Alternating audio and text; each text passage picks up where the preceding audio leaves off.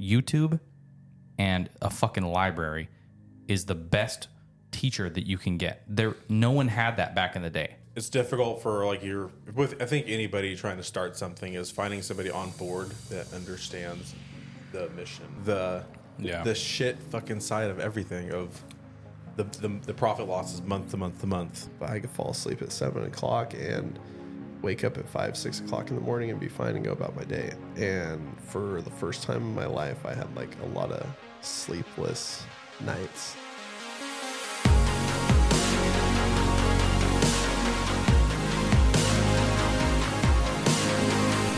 You guys do again completely separate businesses, but I mm-hmm. think it's cool.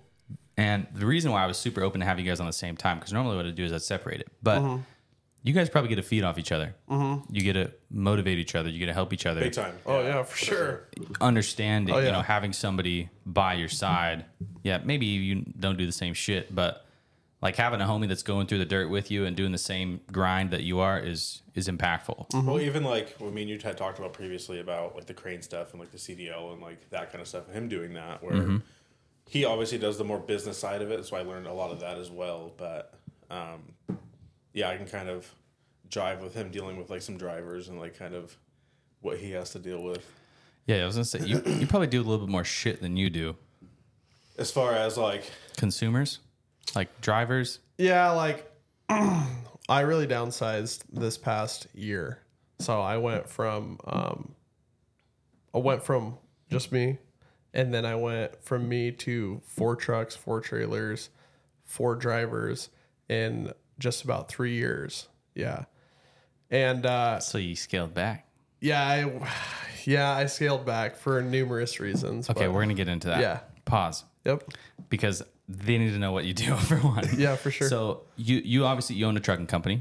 Okay. Still own one, but it's just me now. you own a trucking company Yep. and it's just you now you're you're doing it you you did at one point have probably a team Mm-hmm. and you scaled back and you own nora's barbecue yeah, right so you are from what i can see or from what the my the outsider's perspective is is you do everything from like meal planning for people to but Yeah. like not just your average meal plan, you guys. Like this is like some good old fucking cooked meat like it doesn't like you see the like package shit? Gourmet shit. like that like every time you make a post bro my mouth is fucking watering. No, it's and i'm not just saying that. Like I appreciate It's that. good. It's it's bomb. in, it's intense yeah, it's good. so tell us about how did you get started into that and uh, you know a little bit on your journey from from starting into like cranes and and going into where you are today i think that's really cool So real quick before like getting into like the crane stuff too, it was before that when even out of high school I was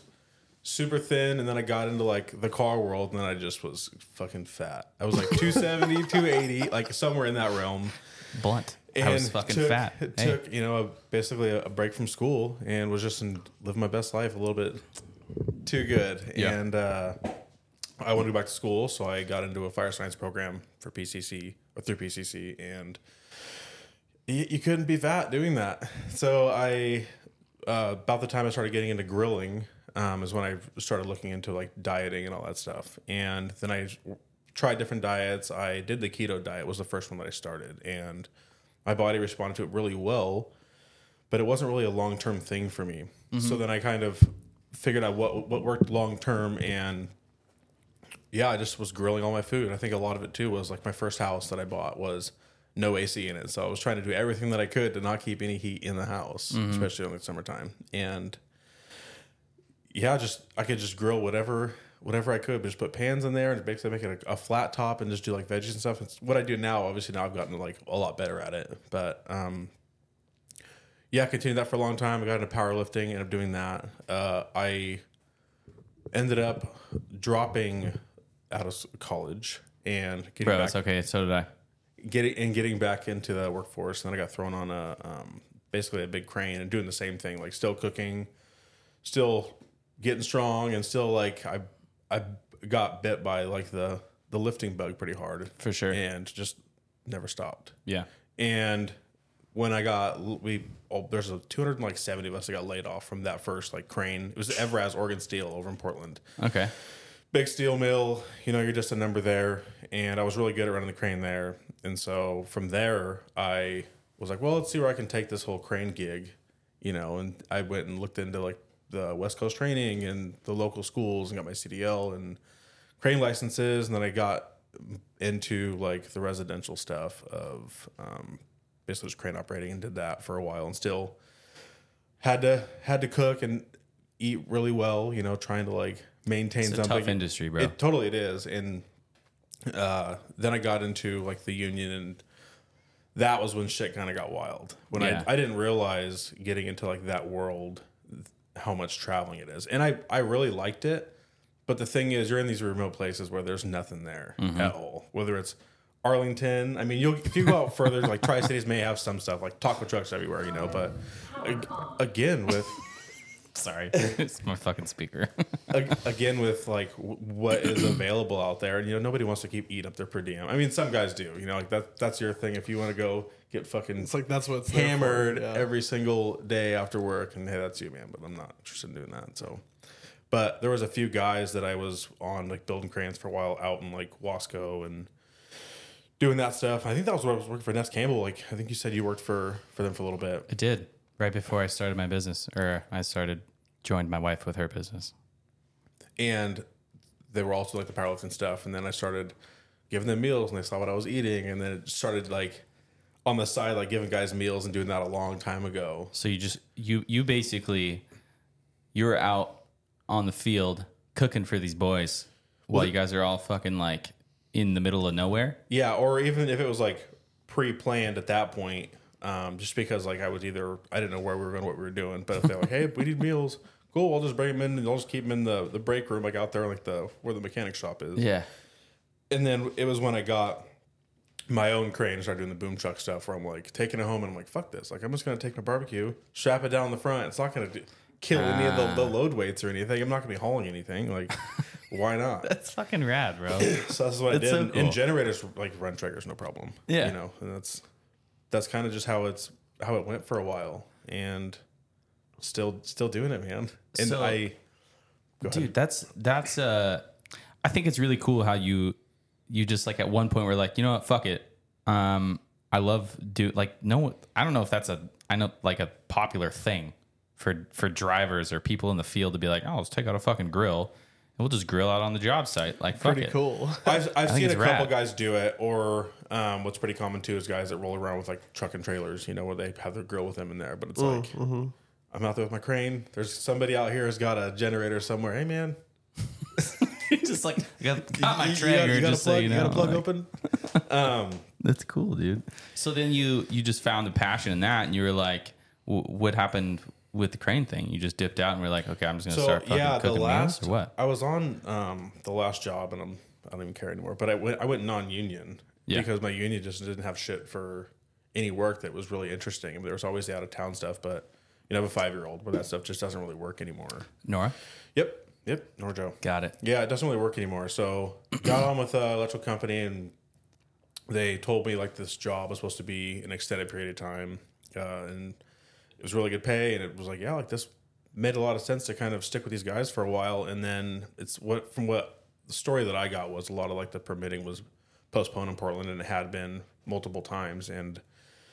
It How was long just, ago was this? It was odd and. This was last summer. This is the I had year, just year and a half ago. when did I Nice. buy when did I buy the, This that, is fresh. I when did like I buy it. that house? Yeah, May? it was it was like over a year and a half ago. It was around a year to two years ago, Mm-hmm. somewhere in that time span. Nice. Yeah, so did that and um, was doing both for a little while Mm-hmm. just because it was like part time, and then it was like, you know what, fuck this, we're just gonna go legitimate. And I was almost busy enough too where it didn't make sense to even go work for somebody else for certain days. And it what sucked with the crane stuff is I had a conversation about. it. I was like, hey, I'm gonna start doing my own thing. Would you guys work around that? And then they basically were, were saying like we have we have our schedule we have to keep and which I think is bullshit. But you have your just because like I know like a little bit about the scheduling with like road closures and stuff. And Sure. it was that, and then it was the days that I had my daughter where I was like, hey, like this just doesn't make doesn't um this is just my time where it just doesn't make sense to be here anymore. Mm-hmm. And I I love the scope of work, but it's the other shit that comes with it. It's out of your your hands essentially, you know, where I'd rather be in control of that myself. And then if there's an issue with something that it's on me and not necessarily on you know a salesman or For sure, bro. scheduling shit. It's, It's, it's also like there, the crane industry. I don't know if for I know there's got to be some people that watch this uh, that work in the industry, but for those of you that don't, like you usually don't know where you're going until the night before. Yeah, Like ninety I'm taking percent those of calls at 10 p.m. where it's like pack your bag, be in the yard. Yeah. three thirty, hook ready at seven or whatever Mm-hmm. it is. You know where that's it's more common than which is like impossible to to work or live around, let alone. So especially when you have a kiddo. You know, Yeah. that's that's that was the, the most difficult part. If there was no nobody else to think about in the equation like that, it would be a lot easier. Mm-hmm. And it's just it's difficult to, you know, keep letting somebody down. Where it's like, hey, like no, I have I have no sitter for this, or even like during over COVID, like yeah, bro. every and every parent can you know understand that where nobody's doing anything. Mm-hmm. Or so uh, where, where's your is your wife involved, or do you have a wife, or you the no, mom? I don't have. I'm single. Yeah, I don't single have, single yeah. dad, Yep. bro. Props. That's fucking hard. Like I You know, it's I got I got a I got a great wife. You just heard her on the phone. Super and baller. it's fucking hard, bro. It so is, That's is, a hard. flex to do what you do for sure. And you're a single dad from the bottom of my heart, bro.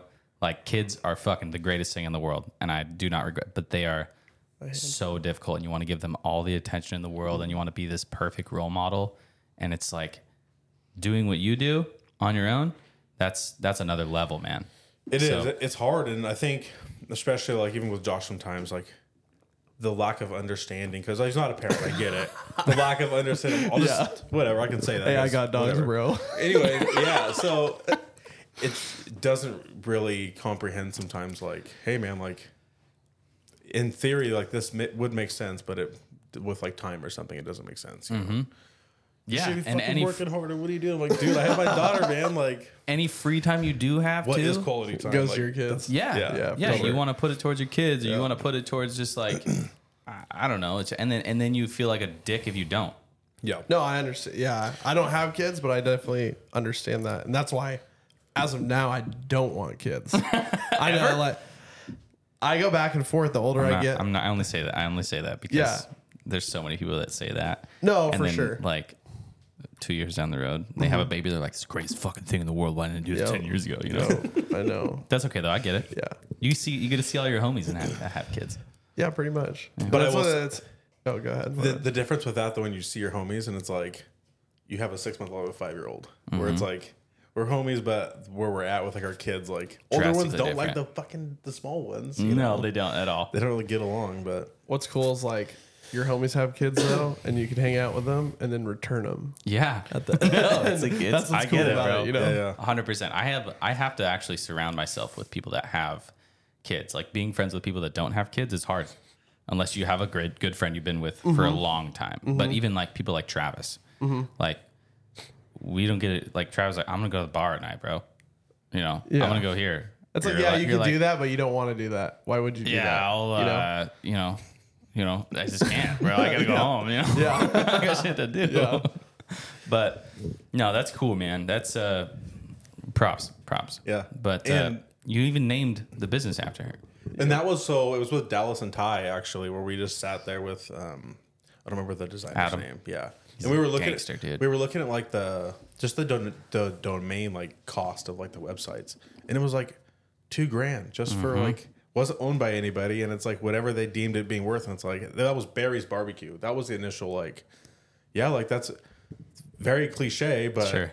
like that works and but it was almost 2000 bucks for just the website i'm like what the f*** i can afford in, that. in Dal- well, That's in a hustle Dallas- right there in itself, actually. What's people. You're talking about buying a domain name.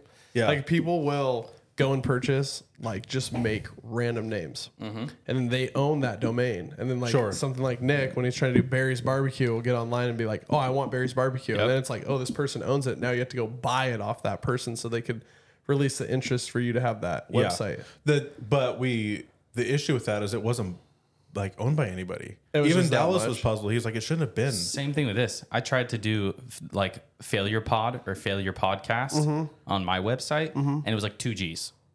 Same thing. Yeah. Weird. because somebody like somebody owned it. Yeah, yeah, Well, that's what he yeah. was saying, Yeah, like, that's what. I Yeah, ended up going with fail fail uh failurecast.com com or something like that or failcast. I think it's failurecast, but I want to say I'm pretty sure like I think Tesla was one big one. It was like hundreds of oh, thousands of dollars. right. Elon about Musk paid for it. Yeah, yeah, for the mm-hmm. rights of it. He like knocked on the dude's door. Yeah, Yeah, And the first time, and the guy was couldn't like, get a hold of "No, him. like Yeah. I don't want it." said and he ends like coming back like a week later, and he's like, "Listen, man, I'll It's give you a million dollars for this right now." And the guy's like, "All right, deal." just on just on principle. It's dope. I got big plans for this. But yeah, and then I just said like, what about Nora Joe's? And they all we just it was a quick vote, and it was dirt cheap, and it was like, fuck it, we'll just we'll just run with it, you know. Nice. And that's just kind of what we built like the, the logo and stuff off of, and yeah, that's, that's one of my favorite parts about building a brand is is I think it's one of the most difficult parts about building a brand, but in that process you like kind of get these this the real excitement starts when you find something that you're like, "Oh, I really like that." You mm-hmm. know? Like that logo had like 10 different versions. This logo had like 10 different versions and I was just like you find one that sticks and you're like that's the fucking one. Mm-hmm. It's got to be it, you know. And then you really s- realize you can build stuff around that. And that's that's fun for me. I enjoy that part. Oh, branding's fun. It is. Yeah, and that that was when I was I was not sleeping at all. I was just I was building menus online. I was using different, you know, Thank God. generators and everything. took And forever. we were going to the gym and he's like, dude, I got all these people. I just need to make a menu. And every time we're at the gym, I'm like, go home. What are you doing today? He's like, just, you know, I know. cooking some meals or not. that was like the beginning, like Yeah. you're licensed and ready to go. And it was just like And I was like, dude, go home a couple and guys, make the but menu. the the initial like of, of just being like Vegas, hey, I'm I'm selling barbecue now, and it was the way it was dumb. Right. Where it was like, It was like, nah, I, don't, don't want know. any. No, it was like everybody was wanting everything, and they were asking me prices and this, and I'm like, fuck, I don't have, I don't have a cheat sheet. structure. Yeah, there was again, yeah, there was just nothing there. It's like, fuck. Well, now I better start figuring out weights, figuring out costs, and like it was just figure this shit out in like a week, and then I'm trying to wrap my head around around your growth and kind of the process in which you did it. And I feel like a lot of it has to do with the fact that you have a great product and you didn't fucking bring any with you, bro. I'm, And I'm sorry. and the more that you honestly, talk about that's- this, that's what it is. The more that you talk about this, the more I'm, my mouth is fucking watering. Bro. Yeah, no, it's Well, good so shit. give shit. a lot of people like I like I have a, a knife sponsor and stuff, and I was doing barbecue pretty seriously before. Like you can see some of my posts too, where I'm like gold fucking flake tomahawks, you know, or Yeah. not selling Just that because. to- ju- just because. Where it's like I was, I really like the photo stuff of it too, where just I shot off my iPhone with some little bit of editing here and there, Mm-hmm. and uh, That g- guy's getting you, bro. um, swallow it. It's Mr. Miyagi in his ass. But just I think I had a good following because of that. And everybody was like, "Man, I want to come over and do and like hang out. We should do barbecue sometime." And I would host like big parties here and there, you know, where people would come over and do that. And I think having such good friends too that were like shouting my stuff out there that really helped a ton. That's know. cool, dude. Yeah, because you have a pretty good you have a pretty good presence on social media. There's and that's hard to do for, I think just f any food in general. Yeah. like I know how long it took us to get our page to where it's at right now. Especially like I think for me to even go above that, where I my weak point is like reels. yeah, like the editing with reels you see that's like the way to grow or whatever and whatever you want to say the algorithm is or not you know like it's still something that you should have in your if as like a foodie you should have in your pocket i just don't have it right now i just don't have the time to to work on the editing of that stuff where it's like a picture and i i'm a little bit different with like actually shooting the food being cooked like i don't i don't see any other meal prep companies showing you how their shit's actually cooked or Yeah. what their what it is you know what i mean no, no, no. the cheap bottom round stuff you know this their angus which is just the quality you know I think for you, if if like, because reels are reels are really fucking tough, bro. Like, and Yeah. you can only show the same thing so many times before it loses its interest. Mm-hmm.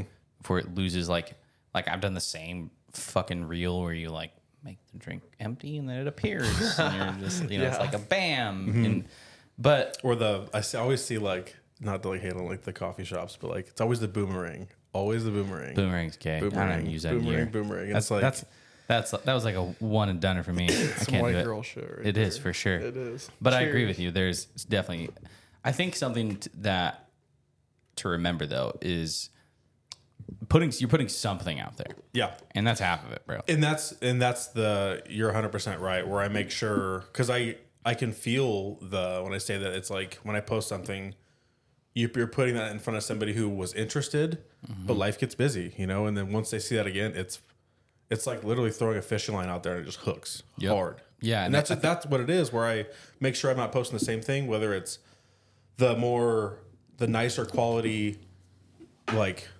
barbecues versus some you know chicken and green beans and broccoli you know where it's like oh like this is actually a nice quality you and your wife's anniversary dinner kind of thing mm-hmm. versus just the meal prep stuff because i'm not going to sit there and post the Money! same this the I get same Sorry, my bad.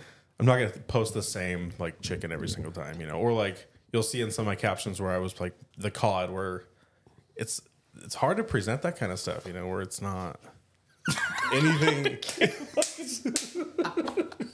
Fucking that, bro. I'm trying so hard. I'm trying. to I'm trying to. I'm trying to get it the fuck out of here. This happened once before, and we obviously like this. This might look bad because th- it's literally just right here. They- They're not fucking anywhere else. It's all And that for body some hair we're reason- throwing off. Fuck, We'll just- fucking get it at sweaty some ready. point. Just Right now. eventually, he's gonna fucking die. Can I have one of these? Yes, bro. Please do. Please. Do you not drink? i drink You do. He just doesn't. Are you, just gonna don't have a want beer? You gonna crack a beer? i'm with not us? right now maybe a little Yeah. bit we will He's not really a big beer drinker. Dude, I, it's all. Get it. I'll get sample it, stuff get it, all day long. Like get it, long, Get like- it. Get it. Fuck. No, I think he got away. He'll be back. Dude, though. it's that's got to be fucking unreal as a as a fly, bro. Like you ever see those videos how like they just No, think about that though. This motherfucker I have a a good things. swing, bro. Yeah, and they That's a still quick juke swing. it. Yeah, no, I feel it. And You no matter it. what you're doing, they're just You know what I should have brought? You know what I do have? I have one of those Bug-A-Salt guns. I was Those are just fun. about to say you need to get on But Amazon. they, and I didn't realize how much they just throw salt everywhere. Where it's just a fucking mess. eh, I don't know. like- It sounds like it'd be worth it right now. one now. and done. Yeah, we should have been done with it 20 minutes ago. Okay, so talk to me about your the, the structuring the business was a challenge because you you were just like you had all these people coming at you, kind of like what I was describing earlier, where just you kind of grow too fast, and then you realize you're like you got to do something. Yeah, So- I, it was a, a pretty hard. I wouldn't say hard, but the management of like trying to grasp it and fig, and figure out like what what's the best things to market and not have this absurd menu that's manageable for to start with essentially. And And what was your? Did you have a goal? Did you have a plan? did you have like anything, or were you just like at what point did you say, okay, I want to structure the business in this way so that it can grow, or did you were you just going like I'm just gonna sell to whoever wants to do it, and like was there structure? Uh, a lot of it was after it. a lot of it was just trying to figure out how to gain the volume. Just because when you look at the price of stuff and you're operating on whatever percentage you are, like you look at it from a, a growth standpoint of how much volume you need. And I, for me, it was like, okay, more cook space mm-hmm. where I want to be able to prep so much. And I try and deliver everything hot. Is if, if the customer is available for when it's done, I will send a driver and it'll be there hot. Which again, you don't see people doing that. Do you, do you uh, I mean, ask this guy. Hot meals. Legit, like hot meals. and you do that for multiple people? Yeah. I do. That's a I do. lot, bro. I do. Yeah, Yeah, as a driver. Yeah, I do It'll a decent bit of. I did 980 meals April. That's a lot, dude. Yeah, like I do some weeks or yeah, some weeks are pretty excessive. And then now when And I are you the only cook still? yeah, Wow. And a lot. a lot of it is the cooking is it's the prep time. It's prepping mm. everything and weighing everything. And that's what where like the you can I can be more efficient if I had somebody else that was there with me all the time to like line that out where it's like, okay, here's a cheat sheet. This is what things need to be weighing. And this person requested six ounce portions, eight ounce portions, or whatever, and then understanding what that looks like like before you cook it because some stuff is you have to buy so much to Right. get your end goal. Where like Yukons are like fifty percent of the water gets cooked out of it. You don't have you don't have a storefront, right? Just internet. So I have a backyard kitchen, if you want to say, with all stainless steel stuff. I've uh, fridges and all my barbecues are all out there. My sinks and At your everything. house? It's completely separate. Yeah. That's fucking cool, dude. That would be dope. you're like wake up, you're like, "Ah, I'm gonna go cook some shit. Well, and th- it is especially when you get back to like the quality of time, where Mm-hmm. I'm not having to like be anywhere. Drive somewhere. Yeah. Deal with all that. So it's a nice hangout too. did you have all the shit from the get go? Uh, so I think I had I had two two big size smokers and a, I want to say a half at the time when I started, and Okay. then I met would max those out quick, and I was like, well, I got room for more. I'm just gonna go get more, and it's nice. And I thought about getting like a really big, not necessarily like an offset, but you can get big like pellet smokers too that are like excessive. The issue with that is I cook a lot of stuff at different temperatures all the time. Or if you get like the cross contamination, like you don't want to put chicken obviously above vegetables while it's cooking and stuff Right. like that because that's it's, everything gets stacked when you get like the bigger stuff. So having so many different vessels, if you want to say, at different temperatures, it it really does become really nice. Yeah, and it allows you to be probably different than the. Do you like? Do you have competitors in the industry? Uh, I mean, I don't look at anybody when I when I say that. It's not like an ignorant thing. It's I love what I cook. People love what I cook. I think everything that is going on with the price and everything is where it needs to be. yeah, And somebody could be more expensive or cheaper, and they could be making more money. But I this is where I'm happy with what my customers are getting for the price. Mm-hmm. You know, it's, it is, it's not like a greedy thing at all. Like this is where it needs to be. And have you found that like people? I'm so, I have so many. So I'm just spitfiring here because I got Go so for it, much on my brain and so many questions. But have you uh like are your customers typically long term customers, or do you find that they like do one or two weeks and they're like, mm. and that's like No, it, it it's all over the board. I've had people just try it out, or you know, some people it is you're paying more money than you would at the store for the convenience, and I think a lot of people can't. Separate that. Yeah, they can't justify I that. can't like swallow it. Yeah, but I think a lot of them should look at their bank statements for sure. and look at the last. No, a whole and the- we just had topic that we conversation. into, yeah, yeah. and the time, bro. The time Totally. it takes for you, like you don't realize. Like I don't know if you guys do this at all, but my wife and I often, for the amount of time it takes for us to go to the store, to buy the the shit, to to cook the shit, to do the dishes, to do all that. Like, how much time did Oh, yeah. you? You just spent four hours making Yeah. some fucking top ramen. what's your You time what I mean? worth, and then your time that's quality away from your family is not there anymore. Yeah, you and know, one- and that's. I think there's a lot of people too that I've had that don't are unfamiliar with the idea of these prepped meals and have a lot of questions. And there's always going to be um, like me having to explain that, which is fine. Um, I have no. I love like you. I love doing customer service. Like I love talking to people, and a lot of what I do is in person, like at the gym. You know, like I have advertisements in gyms and stuff too, and I get a lot of business from that. Or people that come up to me, I have no issue like stopping what I'm doing. And 95% of the time at the gym, you know, and to have that conversation like the other day. Um, Oh, I could bet it could also get like you're like, oh, bro, fuck, I just want to Like, work I'm out. here to work Yeah. out, not yeah, yeah. yeah. tough. And it's not it's not like all the time, but it's the older I would say older demographic that ask me about like dieting in general and have no idea who I am essentially where it's like, "Oh, like how are you how do you plan or I need to lose weight or I need to I need to work on this. My doctor says this. Like mm-hmm. what do you recommend?" And then I I don't even lead with that I have a business and basically saying like, "Okay, well whatever you're doing now like obviously isn't going to work. Like what did your doctor recommend?" yeah, because most of them have a you know a PCP or whatever. sure. And I just I give them my opinion. I don't try and play. I'm, I'm a dietitian or anything. It's like, well, this is what I would start with. You know, like how Mm-hmm. much are you drinking? How much are your how? What are you doing for sodas? And then it just leads Orange into pop that before you go shit, to or, bed. like- you know, and I'm like, okay, well, yeah. Then I just ask them. You know, like, if you ever use like a meal prep service, you know, and they own.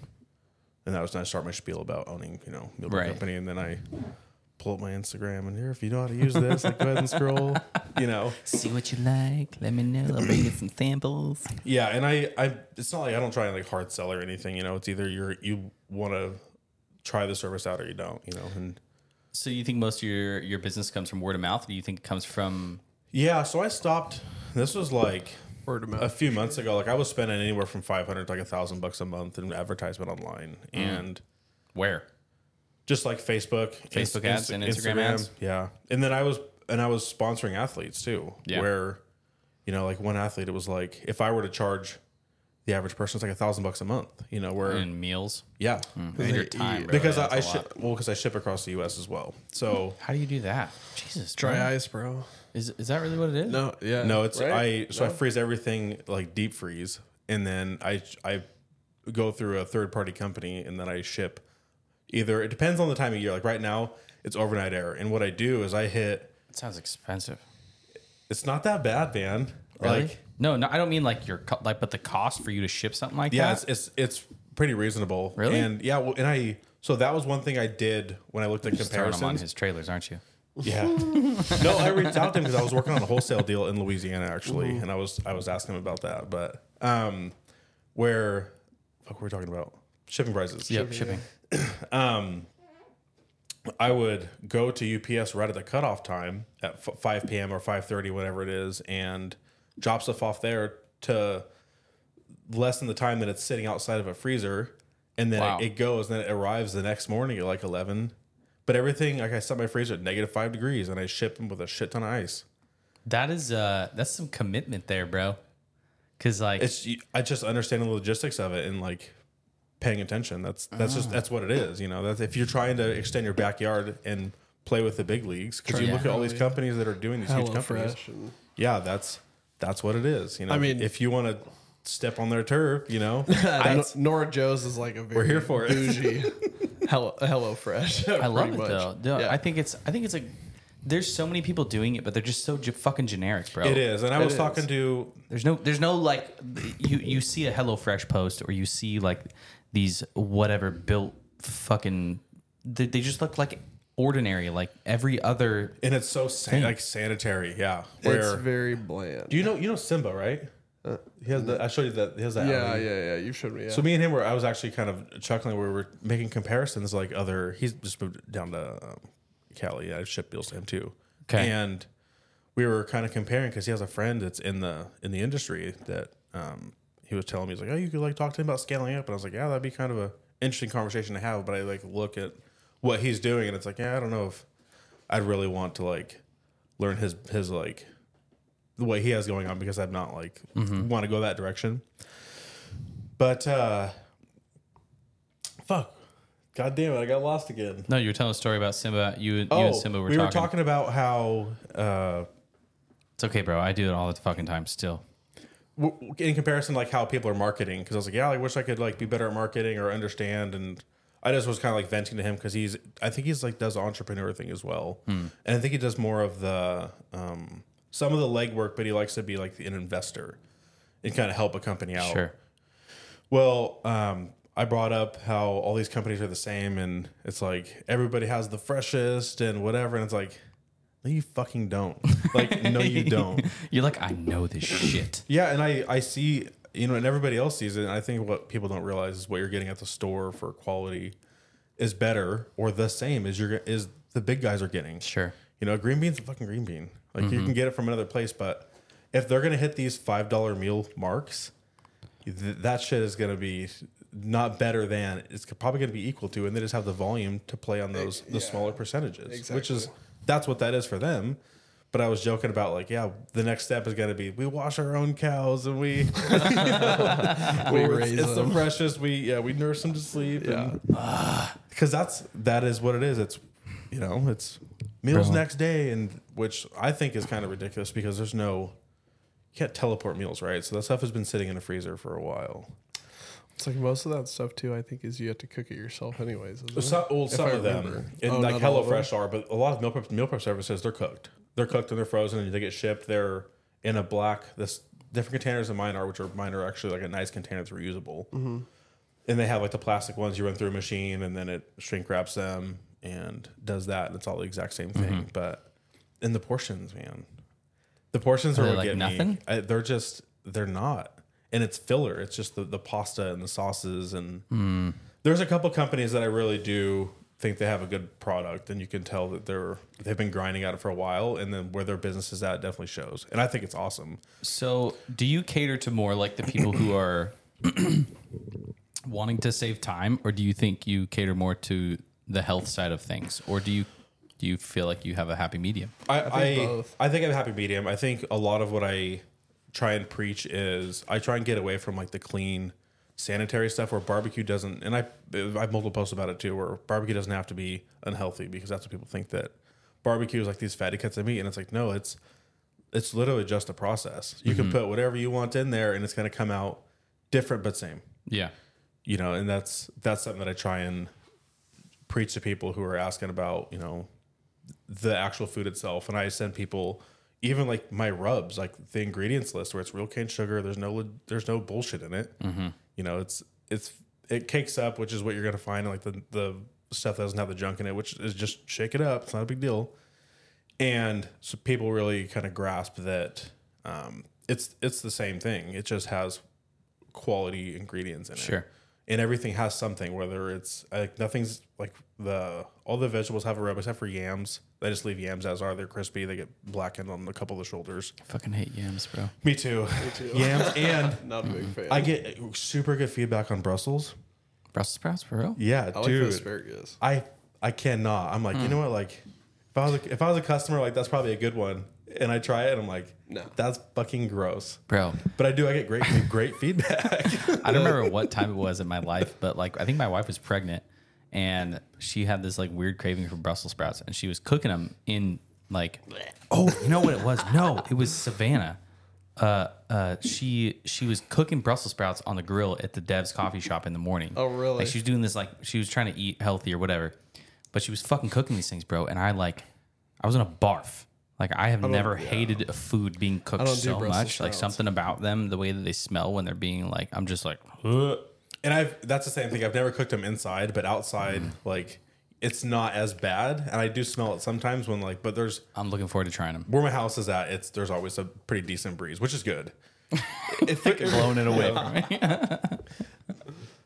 But Just soaking it all in. the Brussels. So you get feedback, good feedback on the Brussels, huh?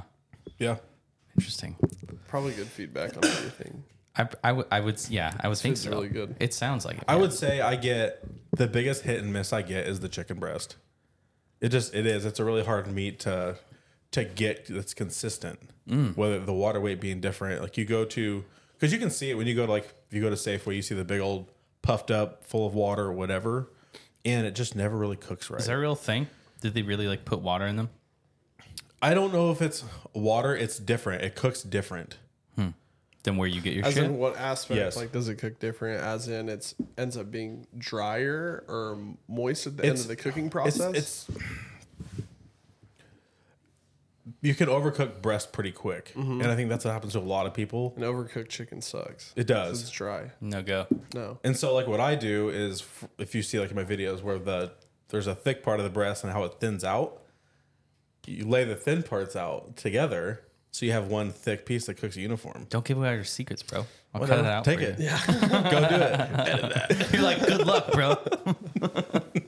But that's one thing that I do to try and you know th- get rid of that because it's hard to get. Just like a brisket, where it's almost like two. So where do you where do you get your stuff?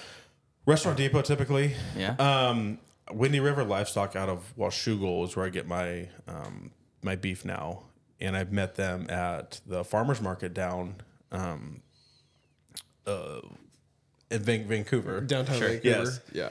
And I asked them about like if they were interested in doing like wholesale boxes, and the price difference they gave me it was like a no, it was a no brainer, hundred percent. Where it's like, yeah, Let's do it. yeah, the the problem with when I the moment I bought that, I was like, oh, like I'm gonna burn through this, and mm-hmm. it was like nobody wanted ground beef right when I bought it, so I had all this ground beef, and I still have a few where it's like, hmm. You gotta do something with it. yeah, it's just hanging out. Interesting. So do you do you feel a little bit of pressure when it comes to the point where you're like actually cooking and like how do you not? Because to me, when I fucking cook, well, I guess you, you, um, this is I overthink my questions every time I ask it, but there's got to be some sense of pressure that comes from delivering a fucking meal across the country. No, I can relate. No, 100. percent I had actually last last month, the month before, I was I sent this guy a massive order of all tri-tip, the most expensive thing on my order or on my menu, and it was a, a referral from a good buddy, um, and it was like I can't fuck this up, and he ended up having one of his other friends was like, yeah, I want to get on and get in with this. I'm like, yeah, hell yeah, dude. Anyway, so I sent them this massive tri-tip order, and it was supposed to arrive, and it, Take my cord, bro. UPS had um, Fine, I got it. Said the package was damaged, uh, merchandise was discarded, What? and I was like, what the fuck? That's happened a couple of times, hasn't it? Like, well, it's happened a couple of times. So, and it? I, cause, and I tried to call UPS, and their customer service is dog. It's just dog shit. Like trying to get a hold of anybody to figure out what happened to that specific package. Good luck. They're like, sorry. So uh, my what I thought was maybe it didn't get there that next day or it went another day because it was a big heat wave like we're having here they're having there. Mm-hmm. And he told me that I made sure it was next day. And I don't know if it was I saw something there was an issue with like the address. And it's like saying Salmon Creek Washington versus Vancouver Washington for like Texas from my understanding where Sure. UPS doesn't really auto populate what it should be. And it was in Magnolia Texas is where it's at. Hmm. And so I was like, God fucking damn it. Like, I'm going to make another batch, send it out ASAP. Did the exact same thing, sent it out, same fucking thing again happened. Dude. Where So you just now, ate that too. Well, I Well, ate is it it. insured? You didn't insure it. So if you look at UPS's policy, Two hundred and fifty bucks usually. no, it's a hundred bucks basic, Oh. it which doesn't cover sh- shit in, the, in this case. Yeah.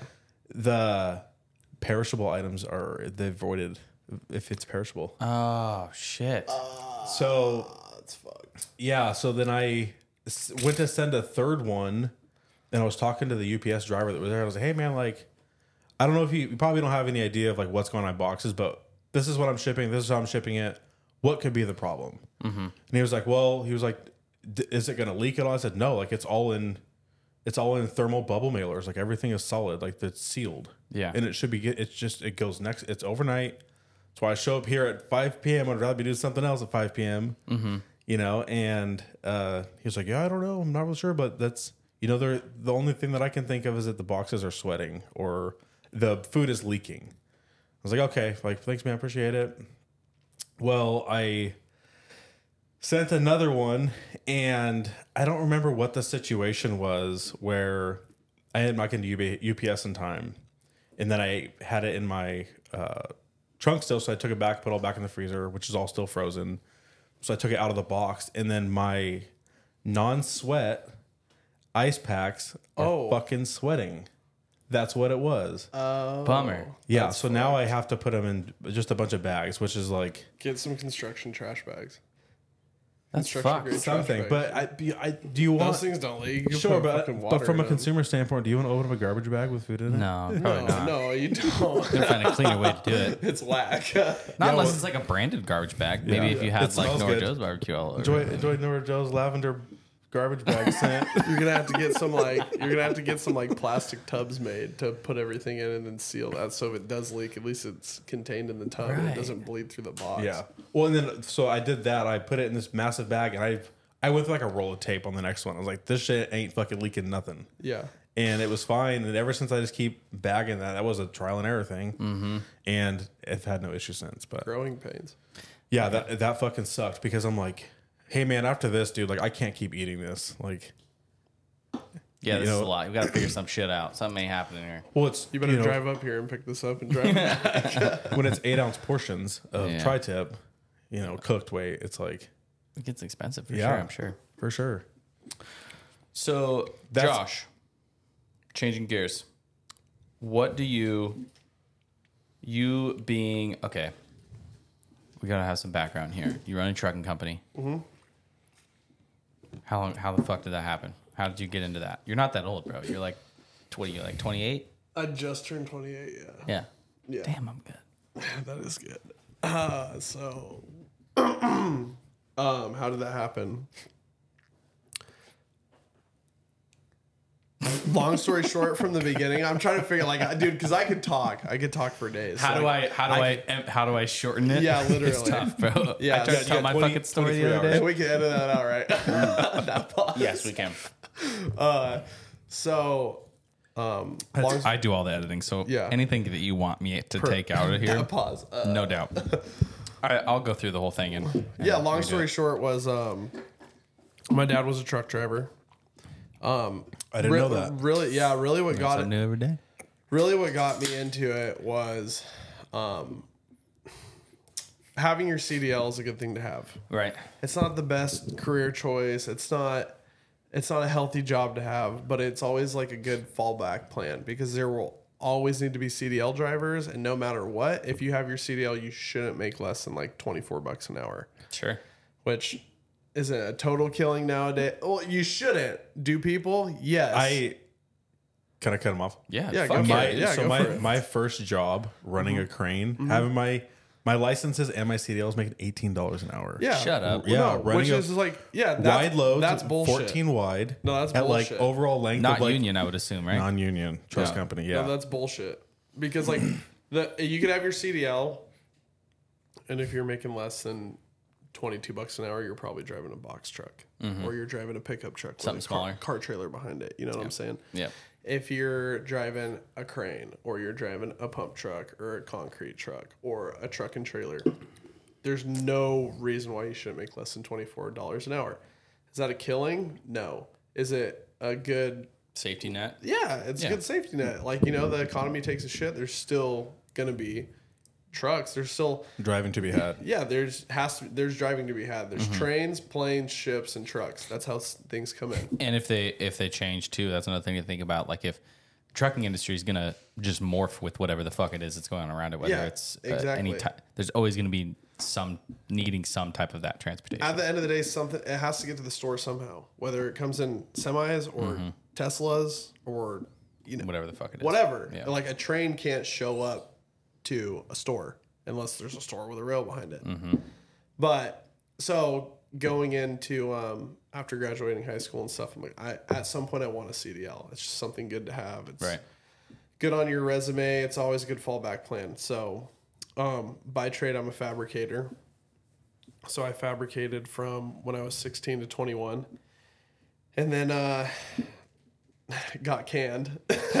got canned at my first job. Ended up having a shitty attitude, um, which another story to be had. There's some stuff behind that, but um, it was a good thing because if I didn't, I might possibly still be there today because it was easy. Um, Some of the toughest shit in life are the the things that you don't understand why, or the Yeah. things that you you think are stupid, or the hardest, or awkward, or whatever the fuck it is. It's always got something to tell for you later Mm-hmm. Yeah. on. There. There's a reason for it. So I kind of job hopped around for a couple years trying to figure out what I really wanted to do. I'm like, okay, I've been fabricating. Do I want to work construction? I know, like, I hated school. I mm-hmm. wasn't. Did I do okay in school? Yeah, but I did not like school. Like, I'm not a computer guy. I don't like sitting in the office. I don't like just talking to people over a phone and stuff like that. So I knew it had to be some sort of trade, right? Doing something. Um, so I hopped around for a while, wanted to get into construction, finally got into construction. And I got my foot into this door, into the door of this smaller construction company through my buddy because I was a fabricator. Like he's like, Yeah, we could get you in, but you're a laborer. And I was already a laborer like a couple years prior, and I'm like, I'm not I'm not going back to laboring. Like that sucked. Being in the ditch, like being out in the piss pouring rain and in the snow and like it's just not like, yeah, call me a bitch, but I'm like, this isn't my thing. If it comes down to this, I'm just gonna go back to fabricating and be in a shop that's heated and cooled, and I'll be welding. Like, I'm not gonna go in a ditch for 15 bucks an hour. Yep. Been there, bro. Yeah. So, um, he contacts me later, and he's like, hey, our fabricator quit. Like, my boss wants to meet you. And I told him too because he got his CDL through that company. They trained him and paid for it because like you could do that if you're certified. The one that you got fired from. No, this is a construction company that I Okay, started to work work for. um, because if you don't get like if you go to school to get your CDL, I think it's around five thousand dollars. Hmm. And like there's some third party ways you could go. You like pay a guy a few thousand dollars and he trains you with his own truck and stuff. And Sure. you- blah blah blah. The easiest way to do it is have a company put you through it. So I get on with this, you know, I go and interview. He likes me. He hires me. I tell him I want my CDL. He's like, okay, say less. Like, come work for us. And if you want a CDL, go get your permit and we'll put you in a truck like right away and get you trained. Mm-hmm.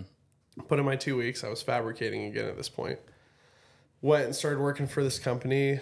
Got my permit. He put me in a truck right away. Like I fabbed on the weekends for them. Like I came in on Saturday and Sunday and welded on equipment and you know Drove truck during the week. yeah, and I, at the time I had a teacher, you know, because I was a Sure. student technically. Got my CDL in like a month. Nice. And what got me into so at this point, I had bought a house when I was 20. Which is freaking awesome. dude. Yeah, so I bought Props. a house. Shout out to my mom. If it wasn't for my mom telling me, this is like something I get into because a lot of people are like, now it's kind of hard because houses are ridiculous. Back when I was looking for a house, a starter home was two to three hundred k. Mm-hmm. I mean, dude, when I bought my house, I was making nineteen dollars an hour. Yeah. So, like, I was moving. I was 19. I was gonna move out, and I was like, I'm gonna go rent. My mom was like, Why don't you buy a house? I was like, haha, nice joke. Like, I can't afford a house. And she's like, No, just go see a, a lender and see what they say. Mm-hmm. So I went and had a meeting with Directors Mortgage, and they pre-approved me for 250,000 because I worked a lot. I like I only got approved for 170, but they approved me for 250 with my overtime because I worked a lot of overtime. Right. So I went and bought a house. Not a house I wanted. I wanted a house on property, but it was out of my price range. So And going an in, investment. exactly going into the house, I'm like, okay, cool. Like, I don't want to be in the neighborhood, but if everything goes good in a couple of years, I could sell it and make thirty to eighty grand on Mm-hmm. it, and then I have money to invest with. Right. I shouldn't Yeah, say yeah, play with, sure. but at least I got because I always had like, I shouldn't say I always had. I blew my money a lot, but I always had like a couple grand, and I always kind of had a hustler mentality, like buy, sell stuff, make money here, make money there. But it is easier. It's easier to make money when you have more money. I mm-hmm. wouldn't say there's no way you can't make money with more money, but it is a lot easier when you have more money to work with. No doubt. So that's what was also part of that got me into trucking. So I bought that house, remodeled it, like picked away at it, did the work. My parents, my friends, and myself did the work to it. Mm-hmm. And I was in it for two years and a couple months. And at that point, I already had my CDL with this company. And I posted my house for sale and made $50,000 after selling my house. And Go mom, dude. yeah, seriously. Because if my mom would have told me that, I would have just rented. Like I'm legit. And it's not like my parents gave me money, but the reason why I bring that up is because like a lot of people don't have that guidance. No. You know, like a lot, and that's something I could take for granted because alls it took was my mom saying, "Go and try to get approved for a house," mm-hmm. and I did, and then I went and got a house. Yeah, dude. Every, I, I talk I, something as simple as that. Not to cut you off of your story, but No, like something good. as simple as that. Like people, people think it's so fucking hard, but you just have to. Tr- like everyone's like, You just gotta I can't do it. You gotta No. try. Like what You happens? gotta- like I say, I say all the time, like life is making sacrifices. Yeah. like I you- I would say it's not even like trying; it's answering your own questions. right That's what I would say. for sure. Where it's like, can I get a proof for a house?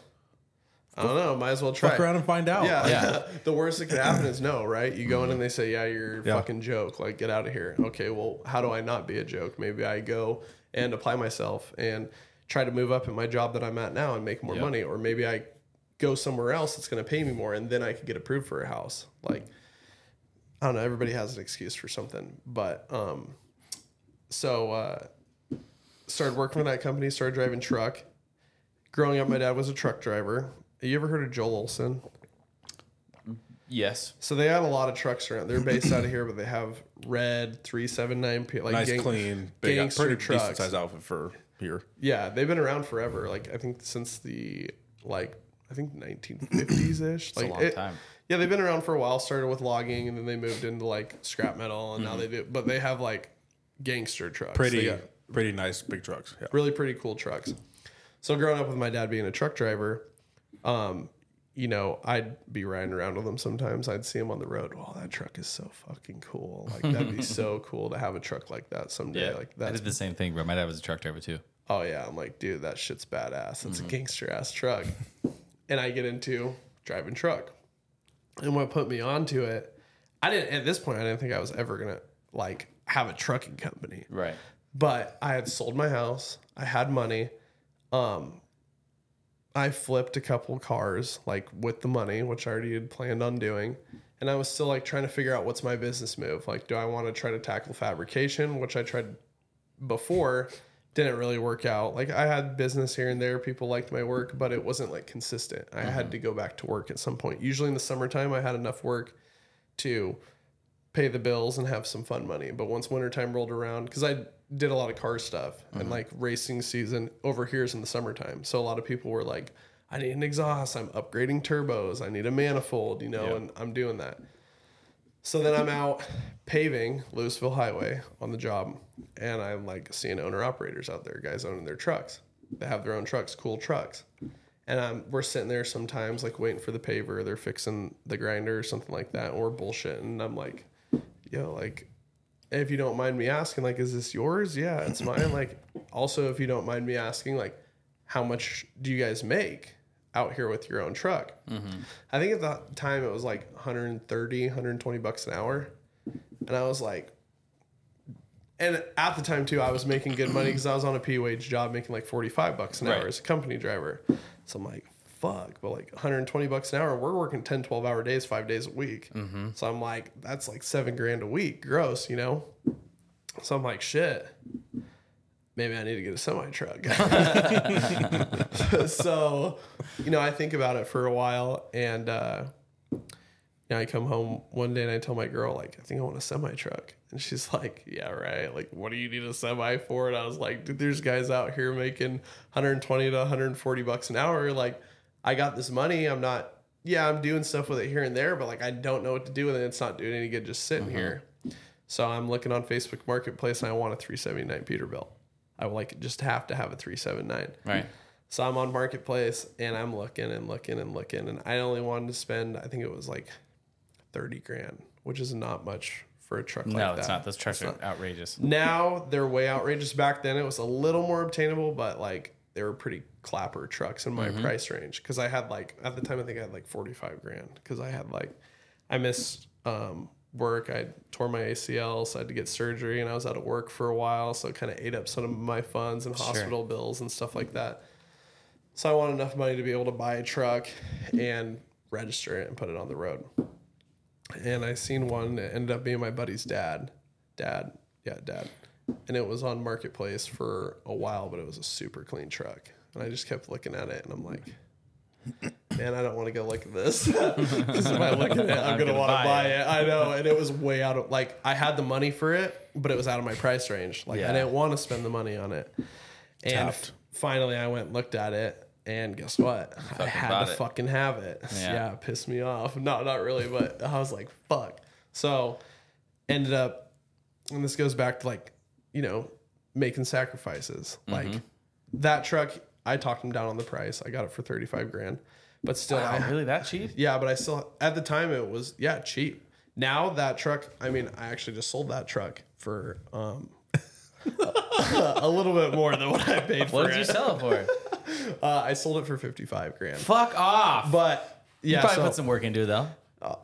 I mean, yeah, I did, but I sold it for 55 and I worked it for, for wear and tear for yeah, three years. And like Wow, it man. honestly got a little beat up because I had some good drivers in it.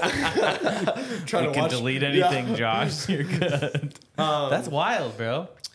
Yeah. Good for you though. Yeah, so um, yeah, I sold my pickup truck and I had an Evo at the time, so I sold my Evo and got some cash back out of those deals and went and bought that truck. And then, I mean, like legit, when I bought that truck after everything, I had like seven grand in my bank account, and I'm like, like, can I start trucking right now? Yeah, I could. Is it smart to? Probably not. So I continued to work for another six months, stacked up some more money, and then um, took the leap. And then I've been driving truck ever since then. So what does the leap look like, man? Did you just like like find accounts or like how the fuck does that even Yeah, happen? okay, so like the leap is like You just you like because this is the point that nobody fucking knows what happens. You know what I mean? no, so like it Every was time it happens, there's always this weird shit, and you're just like, so I- how did you just make the decision to just like quit your job and go work for yourself? Like, what the fuck did you even do?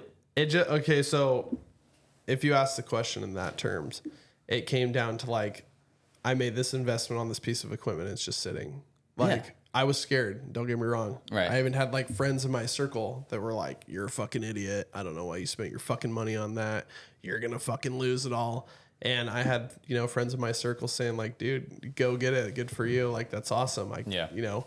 And um, I almost went back like I almost sold the truck before I even got on the road because I was like, oh man, what if this does fail? Like Mm-hmm. that's my that's my my nest, you know, like I don't have if I fail, I'd go back to Nothing. not having shit. Yeah. You know, and it's like it was scary, but at the point I thought I had a um, contract hauling trash for like Vancouver Waste Connections to the landfill. Thought I thought I did.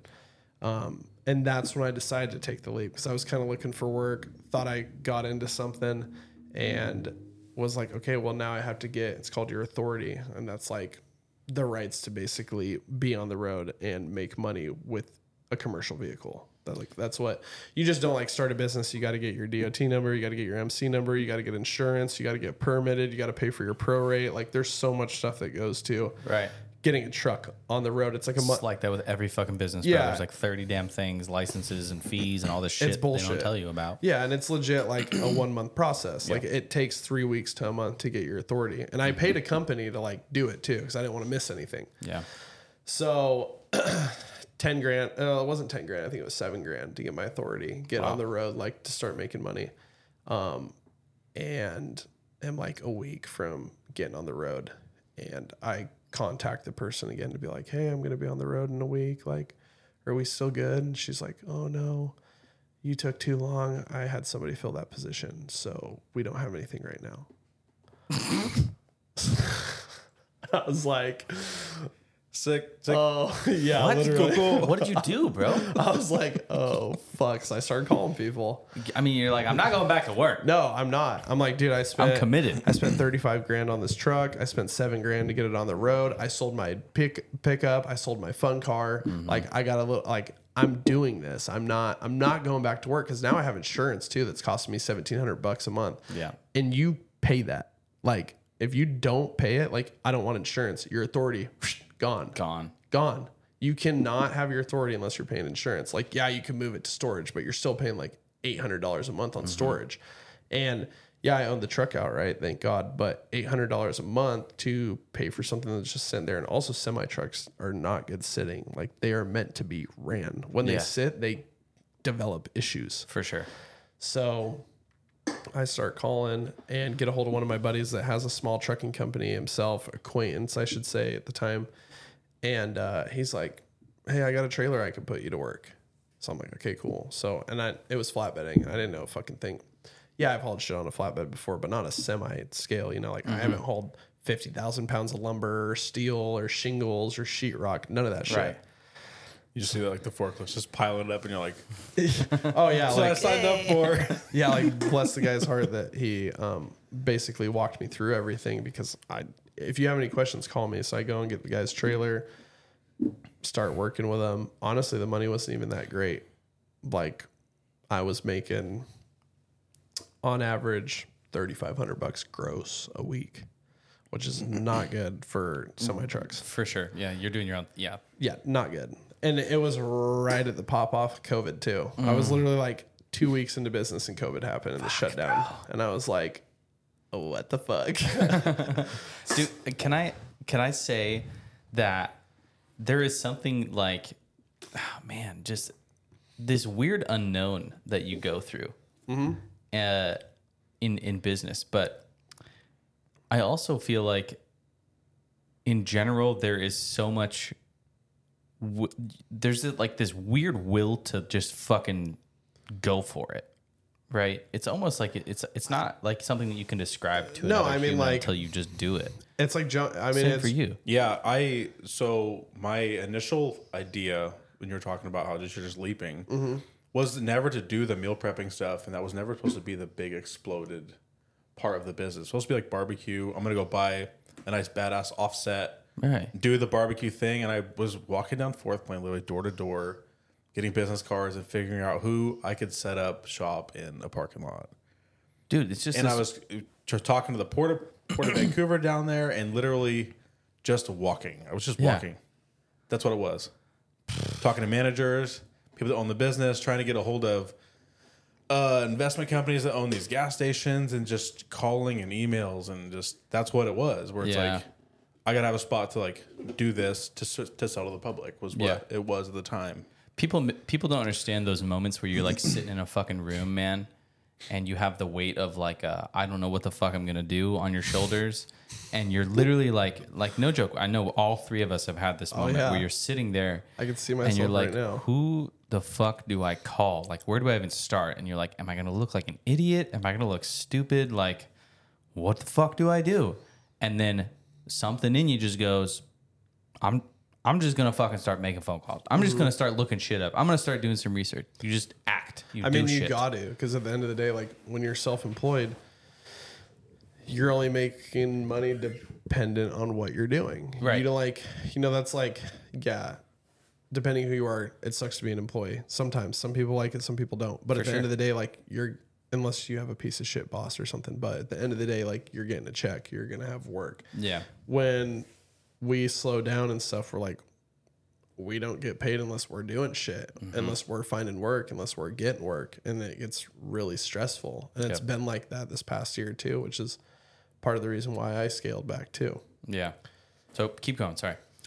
You were talking about how you uh fuck, where the fuck were you? Making shit money. Making shit money working for this your your buddy who's who's Mm-hmm. kind enough to show you, which I feel like is also super impactful because everybody's got the homie who is Mm-hmm. willing to give you some advice. And I feel like it doesn't come by yourself. Yeah, we're only we're self learners, but some portion of it is fucking luck, bro. Some portion Yeah. of it is like somebody willing to give you uh, not a handout, but like help you. And- Wisdom. yeah, surrounding yourself with with with and good it's people. like and- and dude that's why um wisdom is priceless because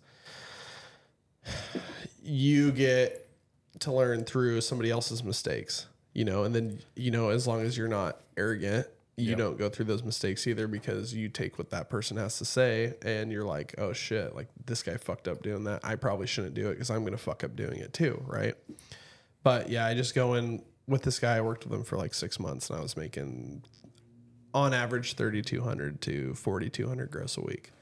And uh, i was thank god the truck that i bought was good it was a good truck to me because like semi trucks will break down a lot they do cost you a lot of money depending on what you get um, and i got like a really i don't know if you know a lot about trucks like diesel trucks but i basically had like a 12 valve dodge with a five speed manual Yeah, I know exactly what you're talking about. with the nut welded to the shaft. Like it was a, in theory, a bulletproof semi truck. Like Sure. it was old, but it ran and it worked. So, um, you know, if things would have changed, like if the motor would have went on it, like yeah, I did, it was already completely gone through. Like my buddy's dad, I bought it through. I had already the motor work was done, the transmission was done, the rear ends, the all of it done. So, um, but if that truck would have tossed a motor or transmission or something, it probably would have sent me back because I didn't have a lot of money getting on the road. Yeah. So thankful for that. But I just got to the point where I'm like, man, I'm not really, and I was paying myself only 500 bucks a week, which isn't a lot of money either when you got bills. So I was like trying to reinvest as much as I could back into the business to build up my nest again. Mm-hmm. And I just got to the point where I was like, man, I'm not really stacking. Like I'm stacking money, but not really. Like not what I should have. And I started looking elsewhere. And I got on with a company up north. Like they found me work, and I went and hauled their trailer, and I did that for like a year, and it was a grind. I went to making about one and a half to two times as much as I was making a week, but it was like a grind. I'm doing like 14, 16 hour days, being up at two, three o'clock in the morning. I'm working till five, six, sometimes like no shit, sometimes eight o'clock at night. Wow. I'm rolling back into the yard. And then I'm going home, cleaning up, eating dinner, going to bed, waking up at three o'clock in the morning again and doing it over again Yep. and then just uh yeah progressed from there. Switched switched up again like a year later and went to um otr which is considered over the road. Started running down to california hauling loads to california and the market has been really good the past couple years well was really good two years before about november of 2022 it kind of took a dive and it's still in the shit. But um yeah we did really good and i went from one my goal going into it was I wanted one truck a year. That was my goal. Like I want to grow one truck a year. So I was four trucks in a little under three years. And uh, That's good, dude. then yeah, shit hit the fan. What hit the fan?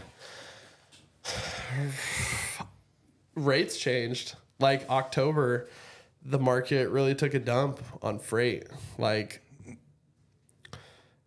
we were going down to California. I mean, this is pretty much public knowledge, but we were going down to California for like twenty five hundred bucks a load, like two to twenty five hundred bucks a load, on average, and then coming back for like twenty five hundred bucks a load.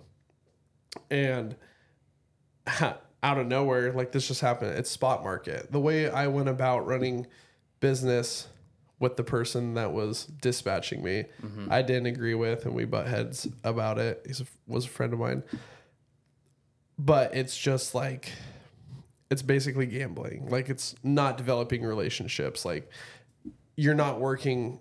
I know this is what you're going to ask me.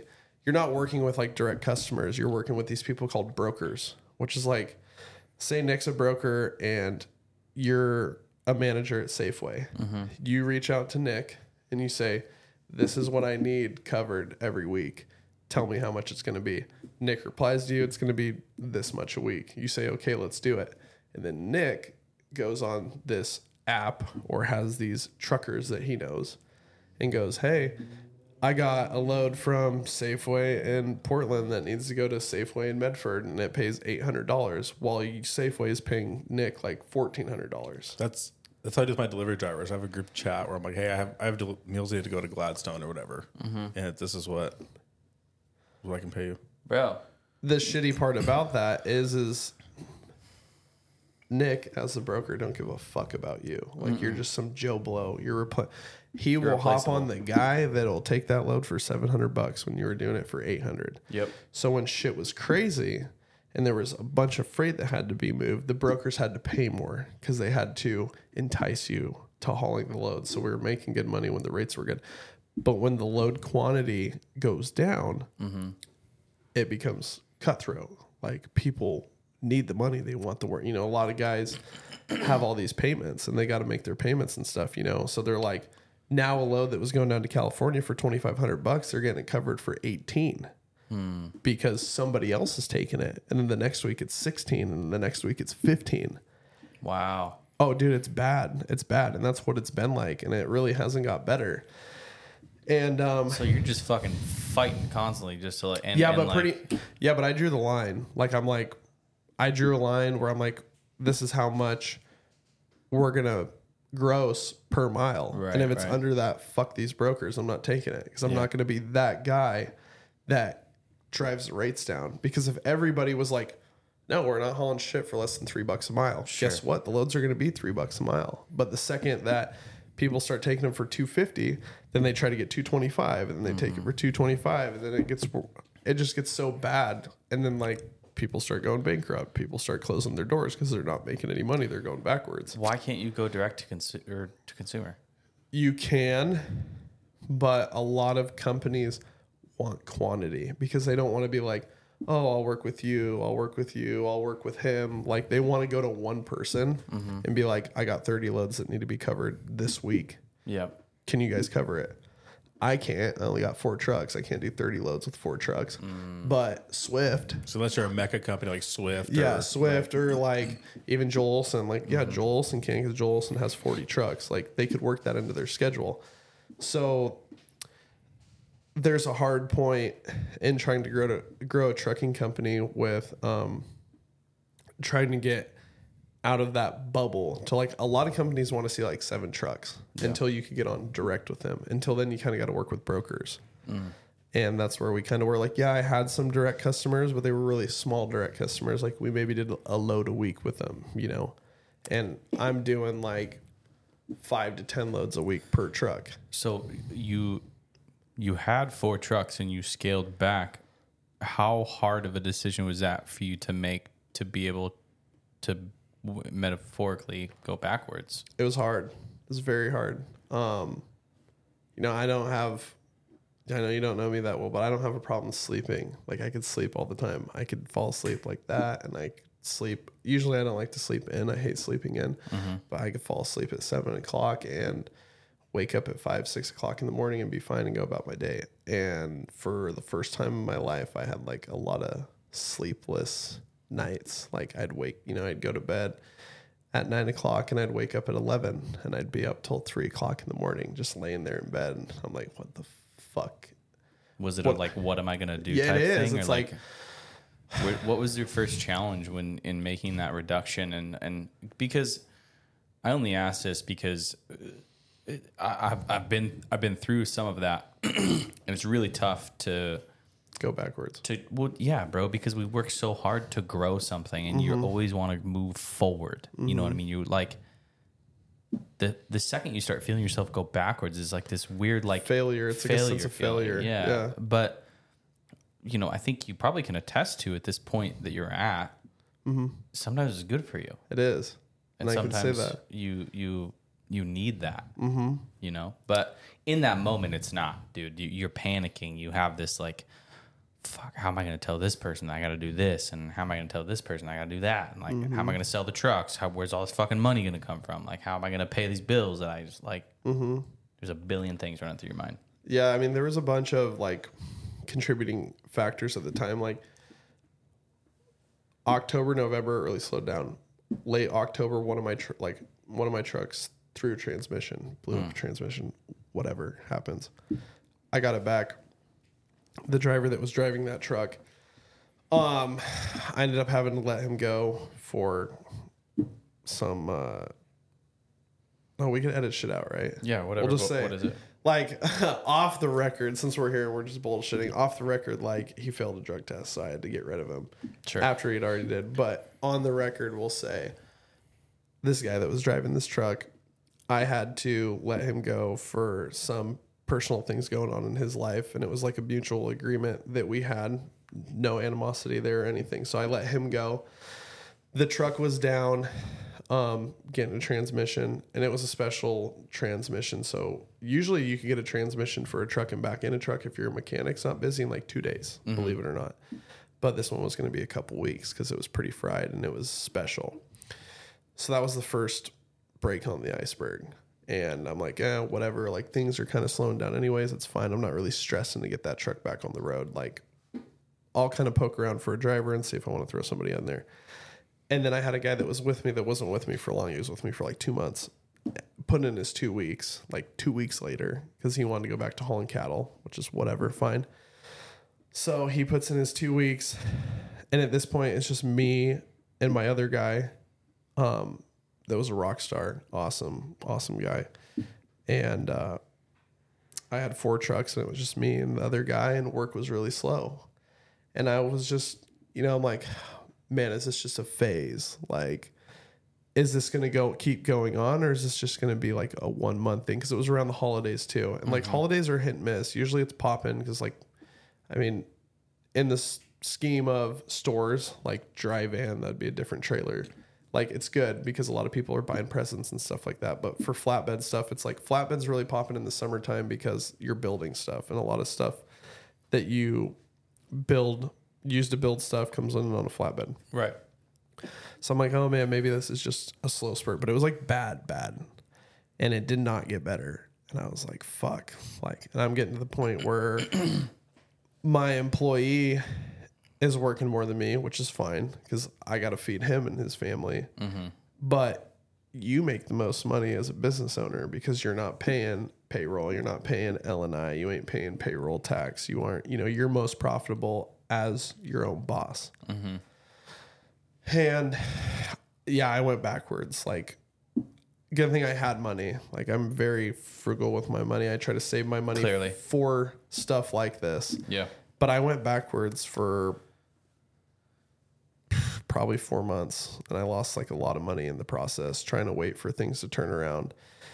And uh, there comes a point where I guess you just have to cut off your leg that's infected because it's going to spread to your body. And um, yeah I just got to that point and I was just like, you know, I'm thinking about my investment, my initial investment. I'm like, man, I had, I mean, my return on my initial investment three, almost three and a half years ago is still really good from what I started with, but like it was way better until it went downhill. And it's like, oh man, if I would have cut it off before I let it continue to go downhill, I would have been sitting a lot better yeah but I'm still fine, and I still tried to wait for it to turn around, but it just never turned around. So I did the best thing for what I thought was, you know, for myself and um, my and you're life. happier now with because of that you think way happier. Yeah, like I could I genuinely, I could genuinely say that. Like it's very, it's cool growing and stuff. It's cool having employees, but it's also a very big weight on your shoulders. And I know some people don't care about it, but when I knew I wanted a business, I knew I wanted to be like a good, a genuine good boss. Mm-hmm. And um, It's fucking hard to hard to hold that, bro. It's hard to be that. Yeah, that, it That is. guy, man. and like you know i even gave my guys like quarterly bonuses and christmas bonuses and stuff like that and i don't know of any trucking companies that do that offered health insurance like i did everything by the book like i Mm-hmm. could have done the 1099 cheese dick just bottom of the barrel what almost No, every you- other you trucking company in the extra does. time, man. yeah and uh, but yeah i just had to draw the line and do what's best for myself because i was in a bad place mentally Good for you, man. Good for you for doing that, and good for you for recognizing that because it's hard to do. Yeah. It's uh, it's not a good feeling to go backwards, but I think that we mistake in those moments of feeling like we're going backwards. When in reality, it's it's kind of a part of I part of the process. I, I had a conversation like this with my one of my other friends too, who's who's struggling with with putting feeling like this this this guy's putting in all this time and all this effort into something and seeing other people get the easy route and you know comparing yourself to what the picture should be and there's not that that shouldn't be a fucking thing No, bro. everybody has their own time frame, and I mean that's a whole other topic. I kind of got. I used to be like, I mean, I'm very addicted to my phone. Yeah. Social media is like a very bad thing for your own mental stability. Mm-hmm. I don't do it anymore, but that's like a perfect topic. I used to find myself comparing myself to where other people are in their lives and being like, man, why can't why don't I have that house? Like, why don't I have that car? Why don't I have, why don't I make that guy's money? Like, I work my ass off and I'm not mm-hmm. there. Why? And I mean, honestly, not everybody's dealt the same hands of cards, you know, like that. The other thing with social media is too, is like, you don't know if that guy started from the dirt. He could have started with a half a million dollars from his parents or something like that. His dad could have owned a company that he started a trucking company and was hauling his material for. And that's how he got started. Like you don't know any of that stuff. You just know what the story that that person tells you. Hundred percent, dude. Yeah, it's a it's a fucking struggle and a half. I still struggle with it. I'll be honest. I don't. I want to be. I want to be. Just. I, I don't care about other people's opinions necessarily of me, but like, I have this picture of what I want to be in life and where I want to like go. Mm-hmm. And at one point, that was what other people were doing. You know what I mm-hmm. mean? I wanted everything that everybody else was doing and had, not knowing the process that they went through to get there, mm-hmm. you know? But now, now it's shifted for me to like, bro, I, I've been through so much fucking shit, so much stupid, stupid stuff in a, such a short span of time mm-hmm. that like, I realize that it's it's not easy to do any of it. No matter what route you're taking, no matter what you're doing, there's it's it's all fucking hard. It is. And the people that made it, the people that are successful, generally are gonna go through that shit. And if they haven't and they didn't yet, they fucking will. Mm-hmm. Murphy's It'll Law. happen, bro. Yeah. Yeah. Something can't go wrong. It will go wrong. Mm-hmm. Yeah. My That's dog's a- name is Murphy, bro. Yeah. that's a, yeah, that's me. I'm not like the most op I like to consider myself a realist, not an optimist, but Sure. Sure. I'm a I'm I'm pretty much the opposite. Yeah. I'm like delusionally optimistic. yeah. that that's good. actually on our brand of coffee behind you because good. I like I think that my man growing out of it a little bit I would say I'm a little bit more calculated in what I do now but for the most part man because like, you've learned. yeah yeah it comes with growth Yeah, but I don't give sure. a fuck bro I would be like someone would be like oh you should try this I'm like fuck it okay Yeah. you know what I mean sounds like a good idea let's do it Yeah. And then it shits the bed, and then you're like, okay, like, well, that's now- fine. yeah, it'll be okay. Yeah. you know what I mean? Like it's mm-hmm. just to some extent you gotta fucking realize that it's not like you. There's a reason for something. You gotta like you gotta be a little bit more calculated. You can't do. just can't just fucking constantly make dumb ass decisions. I don't know.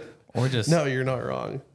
I don't know. It's, it's not. There's nothing wrong with being like taking risks, but and I'm a large risk taker. But I think at some point it's there has to be a line where you have to realize that that not everything is worth that, and you have to think a little bit harder uh, maybe your second your second fuck up. Fuck it up once. Second time. No, you're I think "All right." I think fuck ups are good because you won't learn without failure. You know. Are you gonna scale? What are you gonna do? So that's you guys talk about like employees and stuff. My goal, He's like, I don't want any part of this. so my my goal this year was to and um I dream about it a lot is do you talk about scaling and stuff and I have mm-hmm. this picture of what this company looks like in like 5 years I like it. where it's like I'm just I'm that boss where it's everybody loves coming to work every day. I'm not and I'm, I'm not an asshole like everybody's mm-hmm. happy like the customer service is great and then I'm just doing all the legwork and making their life easy. Bro, I got some great questions for this. Great questions. That's because the end goal, and this is I say this now, and it could change, but end goal is to like really hit catering hard, and I want to get into catering, and I want to have these like do it, man. massive fucking parties. Like one of the guys I talked to is on like my I can help you with my, that too, my by the knife way. team. I will. I Yeah. have some good ins on that on that industry. Yeah, so he he's on my knife team. He was just on the barbecue showdown. I talked to him all the time about scaling, and this dude fucking twenty five hundred people catering events. where it's like It's fucking huge. That's it's huge. massive, where dude. I talked about Yeah. like that stuff, and it's all contracts in hand. Where it's like, okay, once that's in place, like you know what you can spend for your overhead and for Mm-hmm. employees and stuff. And me trying to figure that out with people doing events and like you say, you want to be a good boss and you want to keep them consistent. Yeah. And barbecue is just, in my opinion, like you see a lot of these places around here that they don't really stay around very long. Mm-hmm. And it's, it's for me in comparison to like for Mexican food. Like I love barbecue a shit, obviously a shit ton, but I can out eat Mexican food over barbecue, where it's not really an Right. all the time thing for me. And I think I don't know if it's just because it's costly, because it is. Like beef right now is wild, mm-hmm. and it's still going up. Vegetables are going up too. Everything's going up, obviously, but to stay consistent with that business with with so many people, whether they're business accounts with like corporate companies or independent people, it's really difficult to scale that with the, the labor and stuff with it. Where it's, I think about that a lot, and it's it would be difficult and the volume you have to do to give somebody a forty hour work week for catering. Like it's big, Yeah. big numbers. It's you know it's events multiple times a week, big events where do I want to take somebody away from something they thought was a good thing? Now they rely on me mm-hmm. as the owner, the salesman, and everything else. Where I don't know if that's going to happen this year, as far as even for like the meal prepping side, where I have these wild weeks where I would rather work my 20 hour days because I sometimes I don't sleep, man. I'll prep all night, I'll cook all day. It doesn't matter. Mm-hmm. Just because like the crane world, like You're used to it. yeah, and that's that's the the good side about like blue collar stuff is I can say that those guys will fucking outwork Anyone. Yeah, everybody. they just do. a wild industry. It's just it's just what it is. When I have those weeks where it's like it would really be nice like to have pulled the trigger and found somebody like at least part time consistent, twenty hours a week, and like my my idea on that is I would sign a contract for an employee where it's I'm going to hold myself accountable because that's what a business owner should do Yeah. to whatever. I'll take one. Um, Good. You could have that. Yeah. Go for it. I will have it. With uh, where he if he has schooling or whatever, and whether I have twenty hours for him or not, he can assume that he's going to get this Yeah. check, and it's all. You know, can fire back on me if I don't give it to him. Essentially, where there's a contract in place, where now I'm holding myself accountable. Mm-hmm. So I'm trying to justify having that, and then even like you're saying, like for medical, like everybody has kids. You know, mm-hmm. where offering Not that, like you don't no, have to it's offer not. it, but it's not fucking cheap, and a lot, a lot of people want it. And Oh, yeah, for sure, bro. Especially if Yeah. you're, and that's if I want to have somebody that's you know 40 hours away from, and, and pay them well away Mm-hmm. from their family. Like I would like to offer that. But yeah, it's a good bonus. To I've have. al- It's I- I've incentive always to want to work for somebody. Yeah, I've always gotten it. Yeah, you me know? too. That's So I love I love this dynamic right now because you are in a phase with your business that I feel like I've been at, and I'm curious with where your mindset is and what it is. Like, I'm going to ask you a question. One, what do you think is going to be the biggest struggle that you would ensue? Like, if you could envision having an employee, what do you think the biggest struggle is going to be for you? consistency. Hundred percent. Okay. Long term consistency. Yeah, attendance. And you said you have a vision by consistency being people showing up or you being consistent. I- I think just the workload of these people, like companies not spending the money if I have whatever accounts and they're not wanting these monthly parties where they're scaling back, where everybody else is kind of not spending that money, mm-hmm. or meal prepping kind of takes a dive, or the cost of things keep going up. And I'm trying to hold my prices, and I hit this, whether it's a magic number where the two turns into a three or a four or whatever, and people aren't interested. Yep. And then now I have this person weird, that, dude. because it's true, like num- like numbers, that's a thing. Dude, it's a he, he- the the biggest struggle I think that we go through is or that you go through, which I think you're at, is you're at this phase right now where and I'm not a fucking wizard by the way either. This is just my personal assessment on where, what I think. You go through this phases and I, I I'm still going through it where you're growing to a point where it's unattainable for you to keep doing what you're doing, mm-hmm. but it's also unattainable for you to hire somebody. Yeah. So mm-hmm. even for they have pretty much 50-50 custody of like my of Nora. Mm-hmm. And everybody has this idea that they need their meals on like the days that I have Nora, where it's like I push as much as I can and I have so many like grateful I love the customers that I do that are very consistent that mm-hmm. I've had that like personal talk with them. It's like, hey, like this is my time I have Nora, blah blah blah. Like, would you do like the days that I don't have her? Oh, for sure, no problem.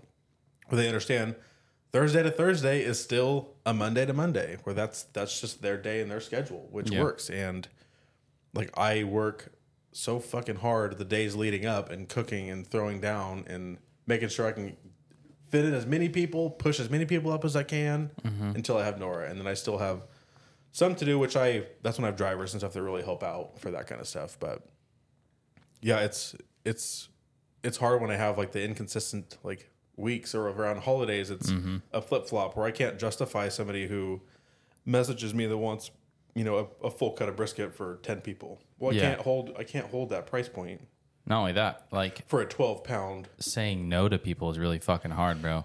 And I, that's where like I hold Yeah, my well, like you got to sometimes. Mm-hmm. like that, that's where I hold my minimums of like this is what I'm willing to do for like this cut for a minimum, and that's if somebody else who's a legitimate bigger barbecue company could Yeah. eat that up, like that's just not where I'm at. Like that's sure. I accept that. That's where my path is, and that's awesome that they can do it. Like So what's your what's your plan? So how are you going to hire someone? what, how, what? I know that I know you got something in your head. You're So like, this is what I'm going to do. the way I see it, you asked me earlier about is like all my customers are they super consistent and some I have them ac- across the board. I've Mm-hmm. done uh, bodybuilders I've been doing for eight months straight, where it's I'm all this big unit's been eating for the last, you know, Big unit. yeah, because No, I like and they are they're big guys, Yeah, they and Right. I have the ones that are like want to just try it out, and like I think a lot of that too is it's either the price point that they can't kind of keep doing, which I totally understand. You know, like mm-hmm. meal prep services are are cost or can be costly, especially if you're eating the same exact thing. Or my menu is what my menu is. You know, Right. people like a, a variety, and um, fuck, what was I saying? Uh, or it's a um, fuck. I don't know. God you kind of got off topic it. there. You know, were talking about, yeah, what your gro- ideas were for growth. So my I'm letting kind of things grow how they're growing and I market and I talk to everybody that I can and I let everybody know what I'm offering. Wherever I go, you know, I ask about advertisements. I have a lot of nice laminated menu copies that I put up everywhere. Wherever I go. Right. You know, I have little mini easels that fit my business cards, you know, cute little things and some people like it. Um, I'm in a couple doctors' offices, a chiropractor downtown too that um, uh, tries my stuff and he likes it and he's gonna start putting my stuff out there Bring with me some. Okay. and my kind of idea with how things are going is if I get enough people that want it sometimes, it will be an all the time Okay. for consistency. And Sure. that's that's just I don't know I don't know this line of work. I don't know this business at all. Like I said, I came from running cranes, you know, like I don't know anything and I'm just letting things grow, but I'm doing everything that I can to kind of be that catalyst to continue Sure. to go the path so you that's just, going. you're just taking the ride, and you're going to ride the the solo train as long as you can. Is what I'm gathering. Uh, Pretty much, probably until it gets to the point where you feel like You you're like, can't do I'm anymore. just so well, that's like I was saying that, that busy month that I had. I'm like, man, like, this makes a lot of sense to have somebody full time. And then I've had a lot of months where this makes a lot of sense to have somebody part time. Yeah. So even having a contract with somebody part time by the end of the year, Mm-hmm. it gives me hope for the years to follow, where Yeah. we can kind of look at things differently and say, okay, like I have more of a, a track record of kind of what the pattern's been for you know whether you look at your P and L or you want to look at meals Mm-hmm. meals ordered, you know where. It just needs to make more sense to have somebody to, like I said, to pull them away from what they have going on. Can I give you some advice on th- things that I've learned? I'm all for it. What have you got, dude i i have uh i've been through this battle for a really long fucking time of like trying to scale with employees and trying to like scaling a business is one of the most difficult like m- taking that like next level we'll just call it a level up Sure. Yep. which is going from a single entrepreneur and working by yourself to working with two people to 10 people to 20 people like each one of those steps is an uncomfortable leap. Like it doesn't fucking make sense yet. you know what I mean? Easier, yeah. And something that I think that people don't understand is that you know, you hear you hear these people who like we'll just call it something that I'm sure you guys have heard, which is staff for what you want to make. Realistic staff for how much business. If you want to make 10 G's a day, staff for 10 G's a day. And you have to be willing to commit and go for that. There's some merit to that Oh yeah, hundred but there is I wouldn't I wouldn't say that that is my philosophical reason or or rhyme for this this model that I have. But I will tell you that one thing I've learned is that don't ever take yourself out of the picture completely. What you want to do you're going to find someone which is a needle in a fucking haystack that start fucking digging somewhere. somebody that wants to join the join the road with you. Yeah. And I would say the best way that I've found to go about things as far as trying to get people enticed to want to work with you or for you is have a collective goal Yeah, and I that is growing a business or or the end goal of like whatever you want it to be and say, "Hey, this is my pitch. This is what I want to do. I'm not there yet. I'm telling you, be honest with you. I can only pay you 20 hours a week." Mm-hmm. But you find that guy and you you tell that guy everything you fucking know. You're to have to do it 10 fucking times by the way. No, and I'm on th- literally like two or three times with this one. There's one guy, and and that's kind of you're you're 100 percent right. And I, I, it's not like even like an ego thing for me where it's like we have a similar goal. The difference is he doesn't want to do it professionally. Mm. So it's he has a really good really good thing, family man, and that's a lot. If you have multiple kids, to ask some guy where it's like, hey man, like you want to sell barbecue? Yeah. you know, and trying to paint this what I have like my dream of what things can be to this guy who's making, you know, 130, 140,000 dollars a year and mm-hmm. he's set. Like he's good. Like that's he's happy, you know, like that's just what it is. But when you see what they do for like that craft on their own time, it's like yeah, I need that. Yeah. Yeah. All I can do is What's up, man? How's dude, your day it's gotta going, be dude? fucking tough for you because like look the thing about my industry, your industry, there's there's 40 fucking people lined up out the door ready to go. Mm-hmm. You know that we could hire on. yeah. You don't have that. It is. It's in. I don't want to say it's like a, a c- hard craft to really learn. It's the lack of wanting to learn it from a lot of people. Mm-hmm. Is what it is. Where there is no, there's no real instructions. There's temperatures, ish. you need to find you a Carter. Yeah. There's just it's Seasoning. Too. I'm proud of that guy, by the way. You guys don't know. Like this, this dude came in here, like he was like walked in the door and he's like, "What do you want me to do? I'll do whatever." How old are you? Just started at 16, dude. Yeah, I was gonna say like soon. That's good though. He's That's a baby, awesome. but he Yeah. was like, he came in knowing nothing, and like we learned together, and we're still figuring it out together. yeah. But like he knows, I don't want anybody else doing that job. Mm-hmm. He talked to both of you guys. That was mm-hmm. on purpose, by the way. I wanted to talk to you, but I said, you know what? You gotta learn, Carter. Out the nest you go. go go this is the first time you guys are the first people that we made that leap with Yeah. but it's a part i think something that like you have to understand as a business owner you like i again i wanted to i put that faith i put that trust in him that he was going to communicate with you guys mm-hmm. certain things that i needed him to communicate with you set up the time set up whatever that was all him bro i had nothing to do with that i said i'm here for the fucking ride threw my hands up here we go It's good. and we'll learn from it. You know, we'll figure out what what we could have done better. But that I feel like is that that's got to be fucking tough for you, man. It, it is. It's it's difficult for like your with I think anybody trying to start something is finding somebody on board that understands the mission. And when I say understand the Yeah. the shit fucking side of everything of the the, the profit losses month to month to month. And you know not letting your guys' friendship get in the way of that and you know. Not only understand, but I feel you- like that somebody that I feel like people, not everybody, but most people, like your business is your baby, right? Bro. Like it's your dreams, it's your goal, it's your blood, sweat, and tears, and like it's hard to find somebody that in reality is going to look at it the same way you look at it, mm-hmm. right? That's going to want to put in the same effort as that. That's going to be held to the same standards that you hold your business as. And I think that's what's really hard about what it comes down to finding that person is like you have to find somebody that's interested in your business like it's their baby too.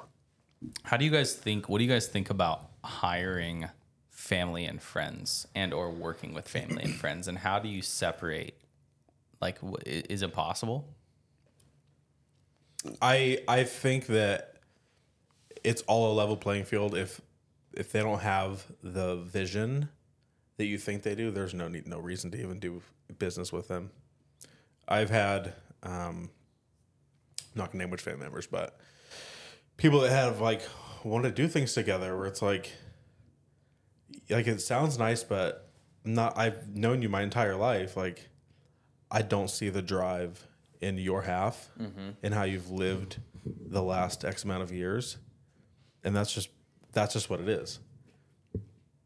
Josh, I think, uh, I mean, depends on what kind of person you are. I'm down for hiring family and friends or doing business with family and friends. But at the end of the day, you have to separate business and personal relationships with that person. I say it's the beginning of the day. That's that's my difference. is- beginning of the day, end of the day. I don't like. I don't care if you want to go. Like this is shitty, but I don't care if you want to go take your kid to dinner or something like that, and you had already planned on working. You should have gave me a heads up. If you would have gave me a heads up, it would have been fine. But now you're trying to bail on work, and that's not cool.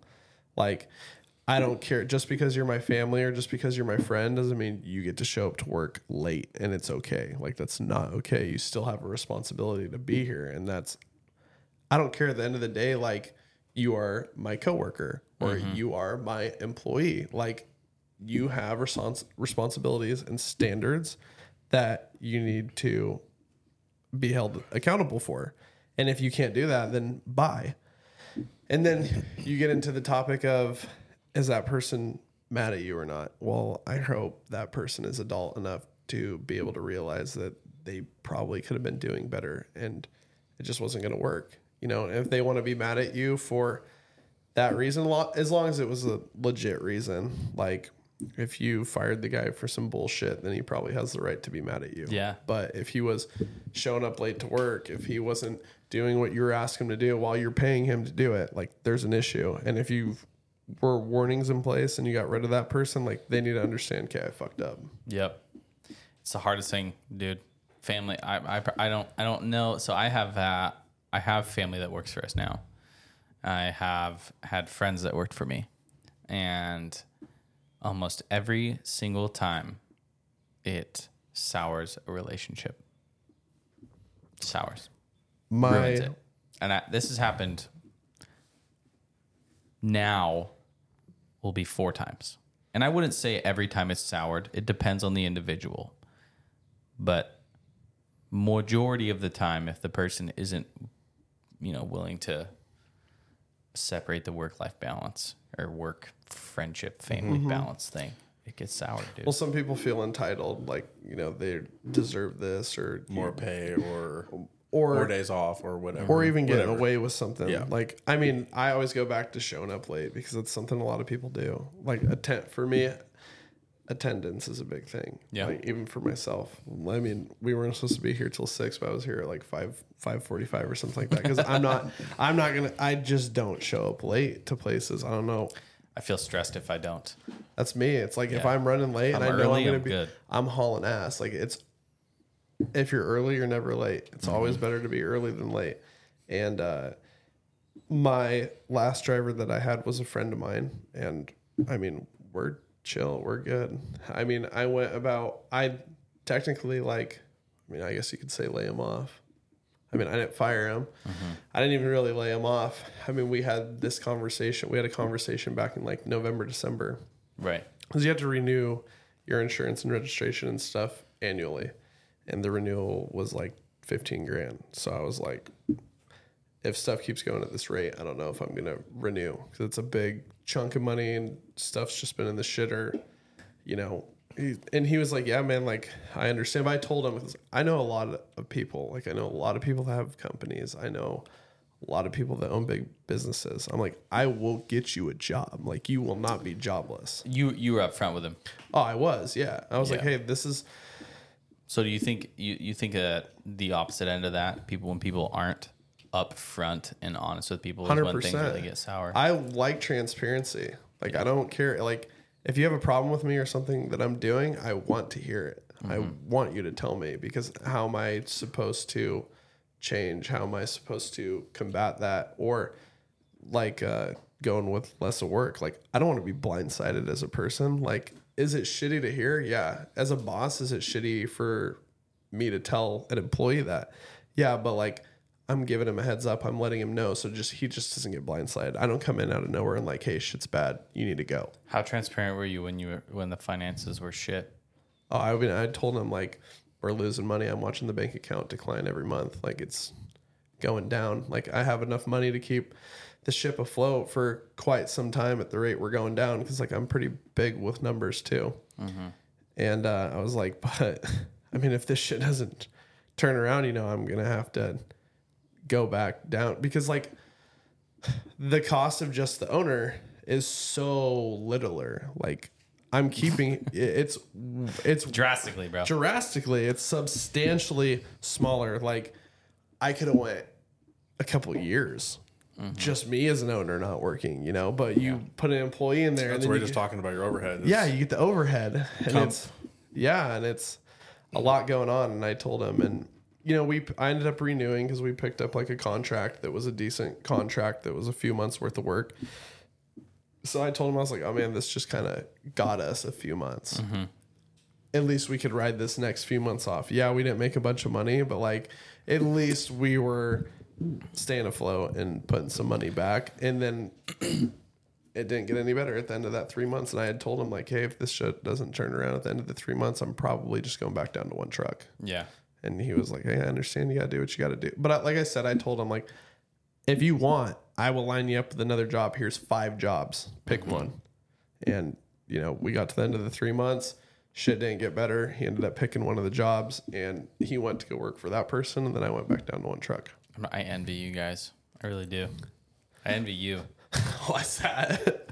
because your industry is just so much different than mine. yeah, and that the even fucking polar opposites, bro. Mm-hmm. and even that was so much more as like a business owner, which is fucking great to do to somebody where they give them a, options, you know, mm-hmm. they can kind of fall back on, which is great. and that just depends on what kind of person you are too. You know, like there's a lot of people that wouldn't have said shit to their employee, and For they would sure, have just bro. been like, "Hey, man, we don't have work. See you later." Yeah. But I'm not gonna do that. I can't do that. Dude, to me, I feel like you can't, you can't, I don't know, man. There's, it's just so fucking hard to be able to give perspective to people. It is, especially when they're not in your shoes. Like as an employee, you could see, you know, what's going on on the outside, but like you don't see really what's going on on the inside. You don't see all the man. other little things. It's like, I think, I think I'm realizing, to be honest with you, that nobody, nobody's ever gonna fucking get it, and that's okay. You know, it's okay that nobody's ever gonna get it or get your your perspective or understand you, and that's not doesn't need to be this expectation. What happened? Did somebody fart or something? It's like, why are all these flags coming around? Two bro? of them now. I know they can't. Like Where's they weren't hole here 20 wall, minutes dude? ago. They're we went somewhere. like so much time, but No, man, I feel like there's there's this constant need to like provide perspective and clarity to people, and then uh, to, the struggle that I run into now is like I feel like I can't communicate with everybody at one time. Hmm. You know, like we have this like big open forum. Like we're at a point now where like we have so many employees that I can't even fit all of them in a group chat. Mm-hmm.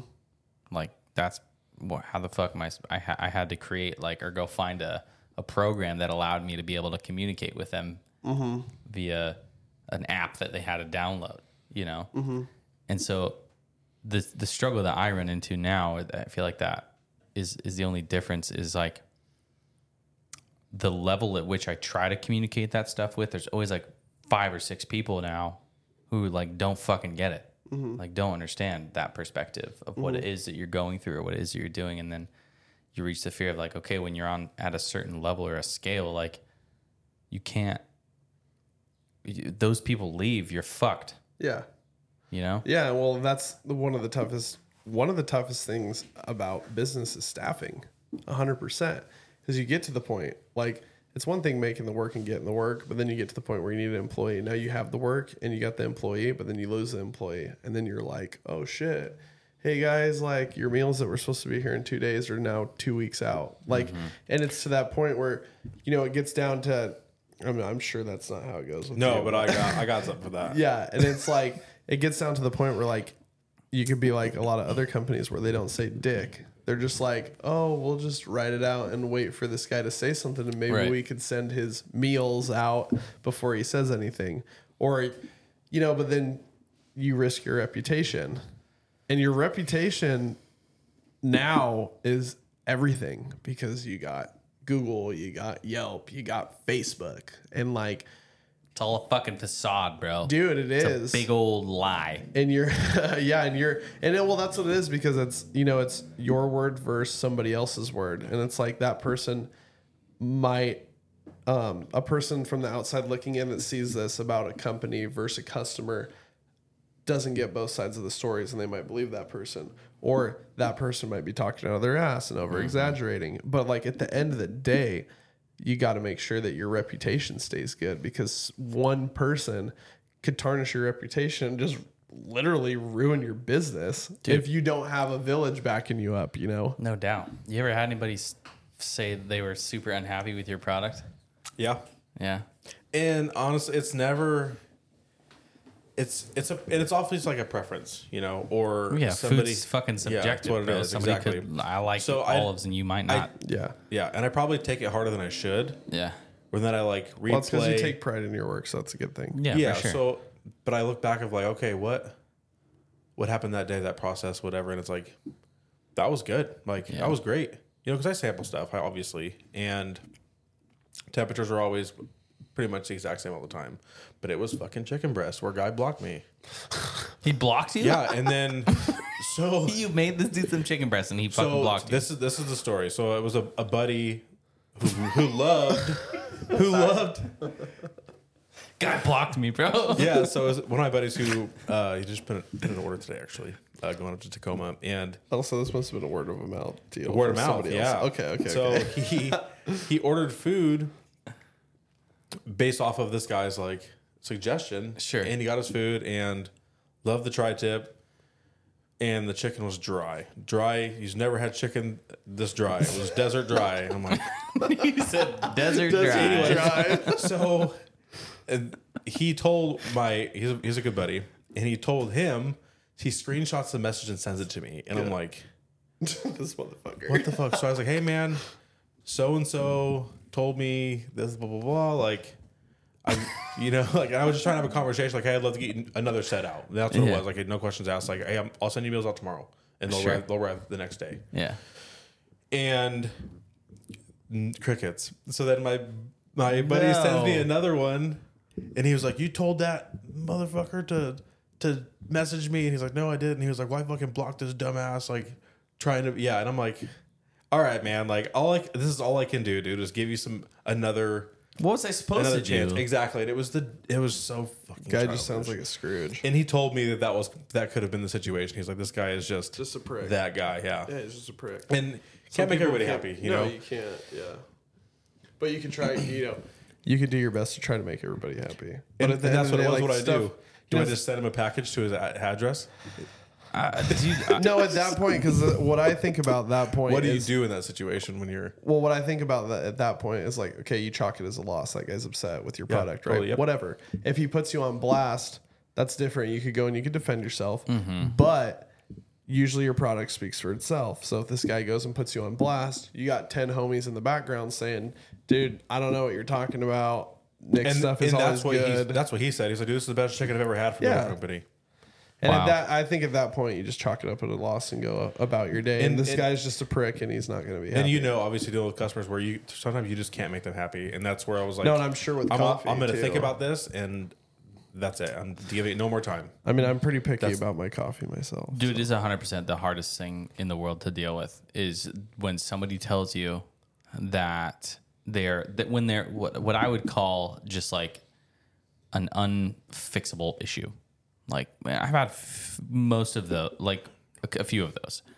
Most of them I can, I can handle, I can fix easily. I'll, I'll throw gift cards. I don't give a shit. Like whatever I have to do, if you, I'll give you a refund. I'll even give you some money. Like there's been times where people came in we like for instance we advertised like our trays like you know our, our i don't know if you've seen but online we do coffee flights so we offer I saw that. yeah it's dope dude it's super cool well we had a halloween flight last year and this person comes in in like uh like a month later after halloween I was like, "Hey, uh, we came in and we asked for these Halloween flights, and they said that you didn't have them."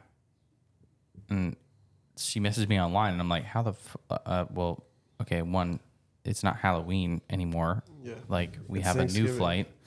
It's Thanksgiving, you know. It's turkey fight. we I'm sorry that we didn't have that. Yeah. But she was like, "Well, your post didn't say that it ended in this date," and I'm like, "Well, fuck me." And like, Can't make everybody you happy. know, you can't. Yeah, just- no, you can't. Sometimes you can't win, and, and Some I people- like, and this lady specifically, like, I didn't, I didn't, uh, I didn't just cut her off there. I was like, you know what, you're right. I'm so sorry about this. The customer's always right. you know, let me. Oh, ne- next, she's like, I had family in town. They were super excited. We had a list of places that we were going to go to this day, and Devs was like the third place on the list. and then they were, we were so disappointed because you didn't have this. And I'm like, in my head, I'm like, God damn, man, like one that really bums me out, like honestly, because Yeah. like that sucks. Like it's really fucking cool that people want to come to my place, mm-hmm. and They built you up, and then they you were feel like it's a excited, letdown right? And it was a still. massive fucking letdown, right? So one, I'm disappointed, but number two, I'm like, in my head, I'm like, logically, I'm like, yo, lady, it's fucking September 21st. Like, it's not, or sorry, November, November, 21st. yeah. Like, how the, it's not fucking Halloween anymore. We didn't have the eyeballs on the things. I'm sorry. Like, I just don't have the stuff to make it. Eh, But I can't say that you know but some point of view is this it's this always this in weird internal battle between like from a customer's perspective like how would you take that and some of us obviously have a really hard time putting yourself putting yourself in the other person's shoes or the customer's shoes because to me some things are just like bluntly blatantly like that's a no that's a fucking given bro. Like i'm not gonna i understand the post didn't say the first through the 31st, mm-hmm. you know, but it's fucking Halloween. It's got ghosts on it. It's got mm-hmm. eyeballs. It's got fucking on called clearance, right? Zombieland. Like, should, yeah, should we have clearance in November? Like, what happened? Halloween turkey You know, or so something. Part of learning, part of growth. But yeah, dude, there's nothing more frustrating than than not being able to make someone happy, and it is a letdown. But you got to chalk it up, like you said. You win some, you lose some. And you just can't make people happy, and mm-hmm. Some people are just miserable. And they will never really. They just fiend on that stuff, you know. We'll say one thing about feedback is I don't get enough of it, and I know that it's generally going to be good, but it's still nice to know if something is becoming astray than it should Yeah. be, or s- something. But I just don't get really. Do you have much. any like review service or anything that's sent out? Like uh, any email email blast or anything like that? I, that's I. I'm a message man. yeah. I follow up with everybody. Yeah, Do you? And they, they some people everything's don't. great. Thanks. That was a good hit. Good. Some people don't, or like they're just like, yeah, yes. No, everything was great. Yeah, no, yep, it was good. Where it's not a let. I think a lot of customers won't say anything. Yeah. Where they don't want to let you down. Let me the fuck down hard, please. Like I, Yeah, give me the I shit. need that. You need the in order feedback to be, so you can change. to yeah, you can't something. get better Yeah. if you're not getting feedback. Constructive criticism. Yes, constructive I, I, dude, I feed off that shit. I, I hope that people like Mm-hmm. tell me my shit sucks or like what I could do better, or like because you can't make me mad, bro. Like you, you can't disappoint me. You can't make me feel bad about myself. Like I know what I put in, and what I put in is a fucking hundred percent. And if that's not good enough, that's okay. I can adjust, but I will never be disappointed with myself because I know that I put everything that I possibly could into that product, whatever Yeah. the fuck it is. Or if it's like a seasoning and there's a company that is changing something, or if I need to go somewhere else for my Mm-hmm. for my my rubs, like because the rubs that I get now, let me tell you, there's a lot cheaper out there. Yeah. and I use you know thirty pounds every two weeks. Yeah, that's a fucking lot, dude. But you want quality. I think it's important. hundred percent. That's what I mean. Like there's like the cane sugar, and it's like quality stuff inside there. But You really don't gotta cane stop fucking talking in- about this, bro. You're like, I'm, I I'm wish really dude, hungry right I now. wish he would have brought a tomahawk steak here. So I was passing. So I was, I was You're a bitch. fuck. Fucking bitch, dude. It is so good. it's one of my like my favorite thing he Next makes. time we'll just put one here, and we'll just throw it out Dude, right here. I'm, Yeah. I'm just Will. so we could have had it like on that fancy cutting board, like all chopped up. Yeah. like Salt Bae, dude. Yes. Salt Bae the Gold Flake. Yeah. Probably stick to your we would have just been picking away at it. it. Dude, it's so good. I'm fucking pumped. I really want to try some, man. I really do. It's good. Yeah, everything has been. It's been great. It's been good. So what's what's next for you? What's your next What's your next big thing? What's your next goal? What are you working on right now? Gotta take a piss. Yeah, go. Next goal. Um, because it's like you you i think it's important to understand in business we have we have to have these big we have to have goals we have Yeah, to have so something I- that that you're working I towards whether still, it's I'm still so hungry to learn more about like scaling or learning about um, just business in general. Like I was strongly thinking about um, getting into like a business class and taking something part time. But the people that I've spoke to Mm-hmm. about that and the ones that want to try and mentor or like don't do that like I'll mentor you, but it's like yes, but is it how realistic is that Sure. for our times to really come together? Where I would rather go somewhere and get a curriculum and homework and Yeah. kind of learn that.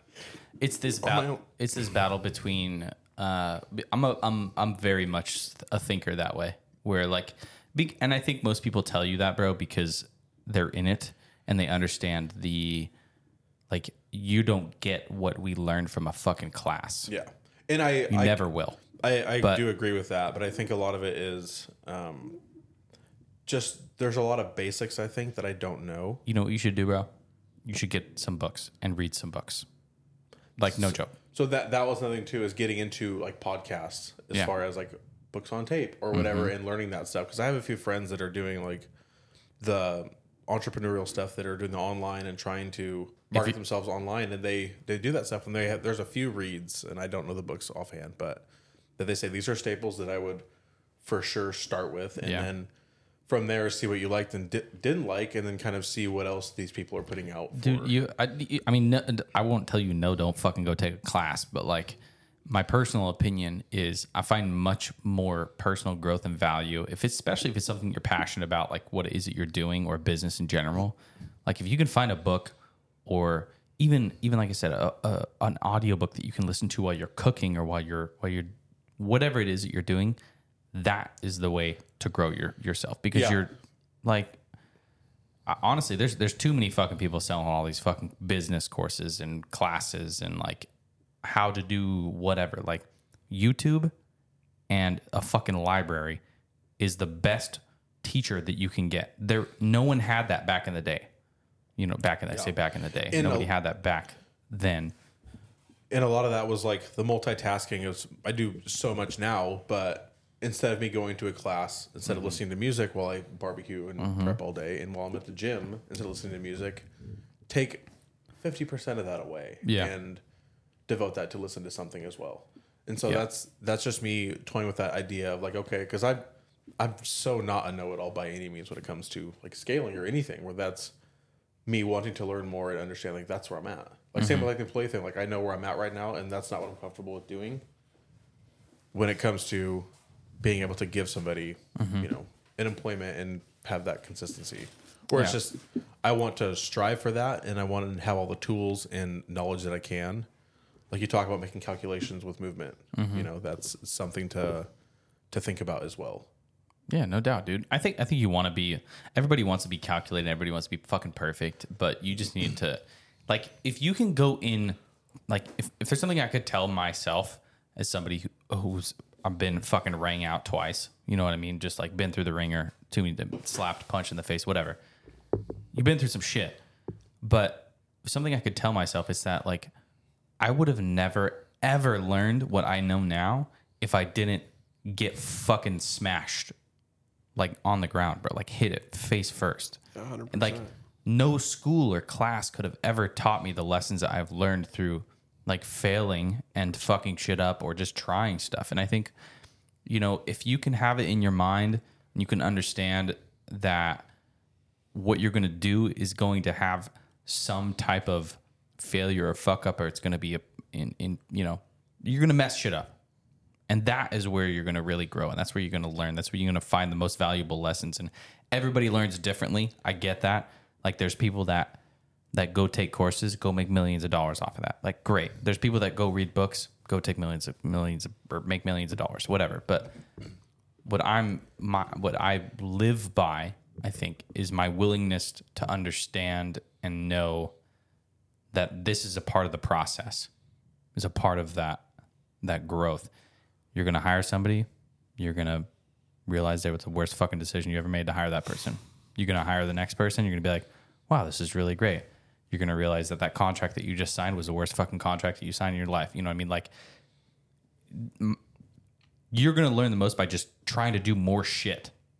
You know what i mean? Yeah. putting yourself out there. It's not like this there's no golden book or rule, but it's just I think I wish something that I could have told myself was just early on, like just try more shit. Just if that doesn't work, understand that it's okay that that didn't work. Try the next thing. Just keep trying over and over and over again. Volume. That's what you want. You want volume. Want be able to consume more content. Like read more. Like just go fucking fail, man.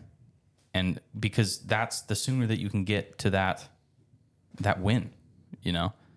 And I'm not encouraging people to go, that sound dope. Go fail or fuck shit up, but I just feel like Pull that's the there's- calculator out. But if you don't, go. don't like, don't lose sleep over it. Yeah, guess. yeah. I mean, don't you know. probably are the I already first losing couple. sleep. I was We're say, ta- we're you're talking about gonna growth and learning. Yeah, you're gonna the first couple of nights or whatever, but at the end of the day, like like your your your your we'll just call it back movement. Mm-hmm. If you go do it again, you're gonna do it completely, completely different. different. Yeah, completely different. But no, you you couldn't. A book even couldn't have taught you that. no, Like you like the experience of. It sounds fucking stupid, right? It sound, like it really does, man. the- it I mean, sounds the- stupid that you- you want to like fail or fuck something up, you know, so bad. But like, there is so much value to it, man. And like, I, I don't, I don't want people to fail. You don't want people to like fuck stuff up or like, I don't want that to happen to you. But like, it's almost like as a kid when you fucking put your hand on the goddamn, you know, the stove and you burn your hand. You're like, well, fuck, I'm never gonna do that again. Or the tip where you're. me when I was in like second grade. I did that with a marshmallow over campfire. I ate it and then I just squeezed the metal on the end. oh, You're like, well, I'm never gonna do that again. yeah. Right? It's it's a weird it's a weird psychological thing. I thing. won't do it again. But I also with that like there's absolutely nothing wrong with going to do some type like I actually I'm I I'm realizing that my my financial aspect of my company and being able to organize my finances is something that I lack when it comes to taxes or like like and I've read bro like books mm-hmm. on on this shit. I have watched every fucking video on the internet, and I've decided now that me, my wife, and a, a, a few of my other employees, we're gonna go take a tax course. Like we're gonna take a full on course on how to file and you know how to use QuickBooks and like how to like do like. And I'm very very, I'm, I'm probably more proficient at that than I would say most people, but I've gotten pretty good at QuickBooks. Um, I'm like still tax not stuff. not good enough. But at the some- I have some level that that we're at, I think is not comfortable. I'm not comfortable with it. So there's nothing wrong with taking a course. I'm there No, because I fucked it up. nothing wrong at all. yeah, but it's also like the, the how realistic is it for me to because I can't do I like in college when I was doing the um like online courses. Yeah. Not for me. No way. I just have too much stuff going on in my own Sure. life to like set that time aside. But if I'm there somewhere and I'm present, that's where I'm at. No, I get it. It's like something like almost like your attention span kind of. It's it's hard to like learn sh- Just shit. easy Same, to same. yeah. It's just easy to put down the phone. Oh, for sure. You know, like you're learning something on your phone. Yeah, you're taking a class, but it's like so easy to just be like Instagram scroll. You know what I also Reels, think though. golden retrievers. you if you have if you surround yourself with with with people who are dramatically more I had excuse me we'll just call it better than you or wealthier than you or or just where you want to be that is is there and and having being able to have conversations like we're having right now you know uh that's where the, that's that's where some true knowledge comes in too. Yeah, it's a motivator. And, uh, you know, typically when people are more successful than you, they've been around the block. Like, you know, like we're all pretty fresh in the grand scheme you of ever feel like there's like fucking diamonds though diamonds, as in, diamonds is in the dudes that just like they didn't go through the shit that they just fucking walked right into it. Oh yeah. yeah. Oh I yeah. don't. You don't not, think so? No, not unless you're like anybody I know um, that I affiliate with business wise. Like, you know, who knows? Maybe there is more to their backstory, but most of the people um, have went through it. Like, not saying everybody. There's a lot of people where you can look at and they're like, "Oh yeah, your dad was loaded, your parents were loaded. You were just basically handed this." Like, Yeah. you didn't have to go through anything anything because you had a mentor right there that already this goes back to talking about like failure and stuff you had somebody that already went through all the shit and you have no idea of failure because Mm-hmm. that person already failed and they're making sure you stay on this path to Yeah. success Is that what you mean by diamond though? Is that they grew up with a silver spoon versus they grew up with a silver spoon and didn't take any knowledge with that? Yeah, silver exactly. spoon? That's what I mean. Is is like there's just oh yeah for sure i thought you were talking about like people that started from nothing and got to something they just had it smooth Um, It's like no fucking way. I don't think anybody gets to a point they're at without some sort of failure, like hundred percent. I don't care how calculated or something comes in the mix. I agree with happens. that. I think when you talk about like investments and other things, I feel like everybody hits this point of like, if they follow this path, that path doesn't last forever for anybody. Mm-hmm. And I think whether you're an investor or flipping houses or whatever, there's always that one where you're like, that fucking sucked. yeah. You guys want to know something cool? I fucking uh, I went to that wedding this weekend, and uh, um, this is a, this is going to be a a point of perspective, like a little bit of shed some light on on some things. But I went to this wedding, married this couple, and which was really cool. Shout out Jen Spencer if you're watching. And uh, I met this guy. His name was uh, Trevin, and this was a really small wedding, like 50 people, dude. And I'm sitting at this table with this guy. Know nothing. I don't know anybody at this wedding, man. And just so happens I sit with the one guy who has owned like multiple companies and is now going to run like this one recycling company that recycles plastics into diesel fuel mm-hmm. into like four different countries. Mm-hmm. India, fucking, I don't remember what the other ones already said, but the luck of the draw put me next to this dude that was on another fucking level than me, bro. Mm-hmm. Like I'm sitting at this table, like this guy doesn't know what kind of fucking story I have. I, I've been through some fucking shit this weekend. Yeah, you know what and then I mean? you talk like, to this guy and you're like, oh, this guy, bro, and and it's it's like I get these constant reminders, these constant like I don't know what you call them, almost like quit bitching, Austin. Mm-hmm. Like there's people that have it worse, bro. There's mm-hmm. people that have been through more shit than you. Like shut the fuck up. Mm-hmm. you know what I mean? Mm-hmm. Because I, I don't feel like I have had it really bad. I'm very lucky that to have what I have and do what I do.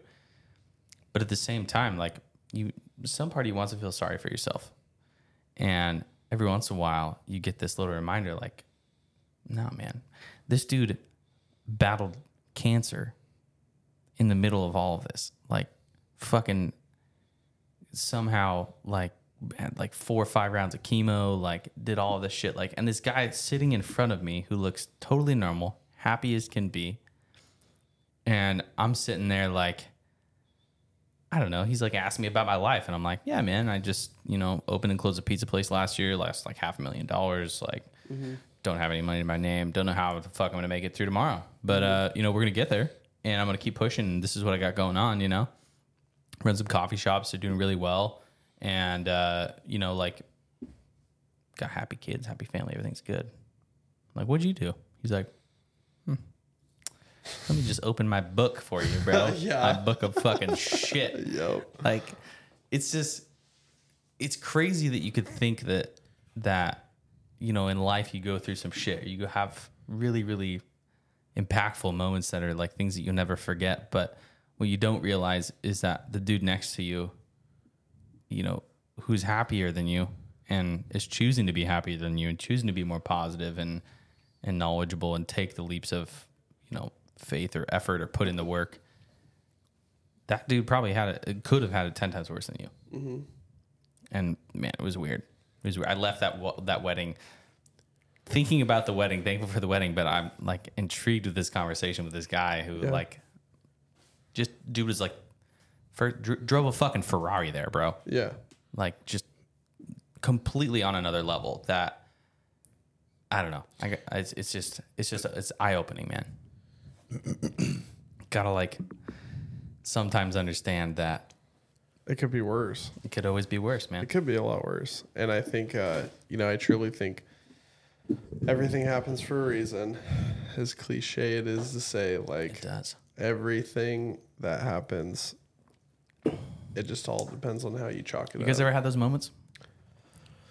As in, like, lo- like why me or No, just like where you. Uh, I mean, yes, I'm with you. We've all like had you're the talking YBs, about- but like the perspective, the eye openers, where you you you don't really. I don't. You don't need to bring up a specific moment, but that feeling of like, oh man, like I need to shut the fuck up. I need to get my shit together. You know, oh, for sure. it's it's it's a good I feeling. think I think I um I more so realized that I mean I'm not old, but I realized that pretty young, like because I always surrounded myself with older people. Mm-hmm. Like up until I was about 22, 21, like out of nowhere I got a whole friend group that was like in their late 20s and I was like in my early 20s and these people are established or they did this or did that and it was like but I don't know. I kind of am a I wouldn't say emotionless person, but I'm a little more detached than some people. But, Sure. um, Hardened, you could say. I guess, yeah. I mean, just yeah, it could always. you cry, Josh? hardly maybe a couple times a year. Yeah? yeah. Like in all honesty, yeah. What about you? I get watery eyed often. Often, Often. you you hold it back. Often. Yeah, I'm a little bitch, bro. I cry all the time. It's okay. I fucking love it.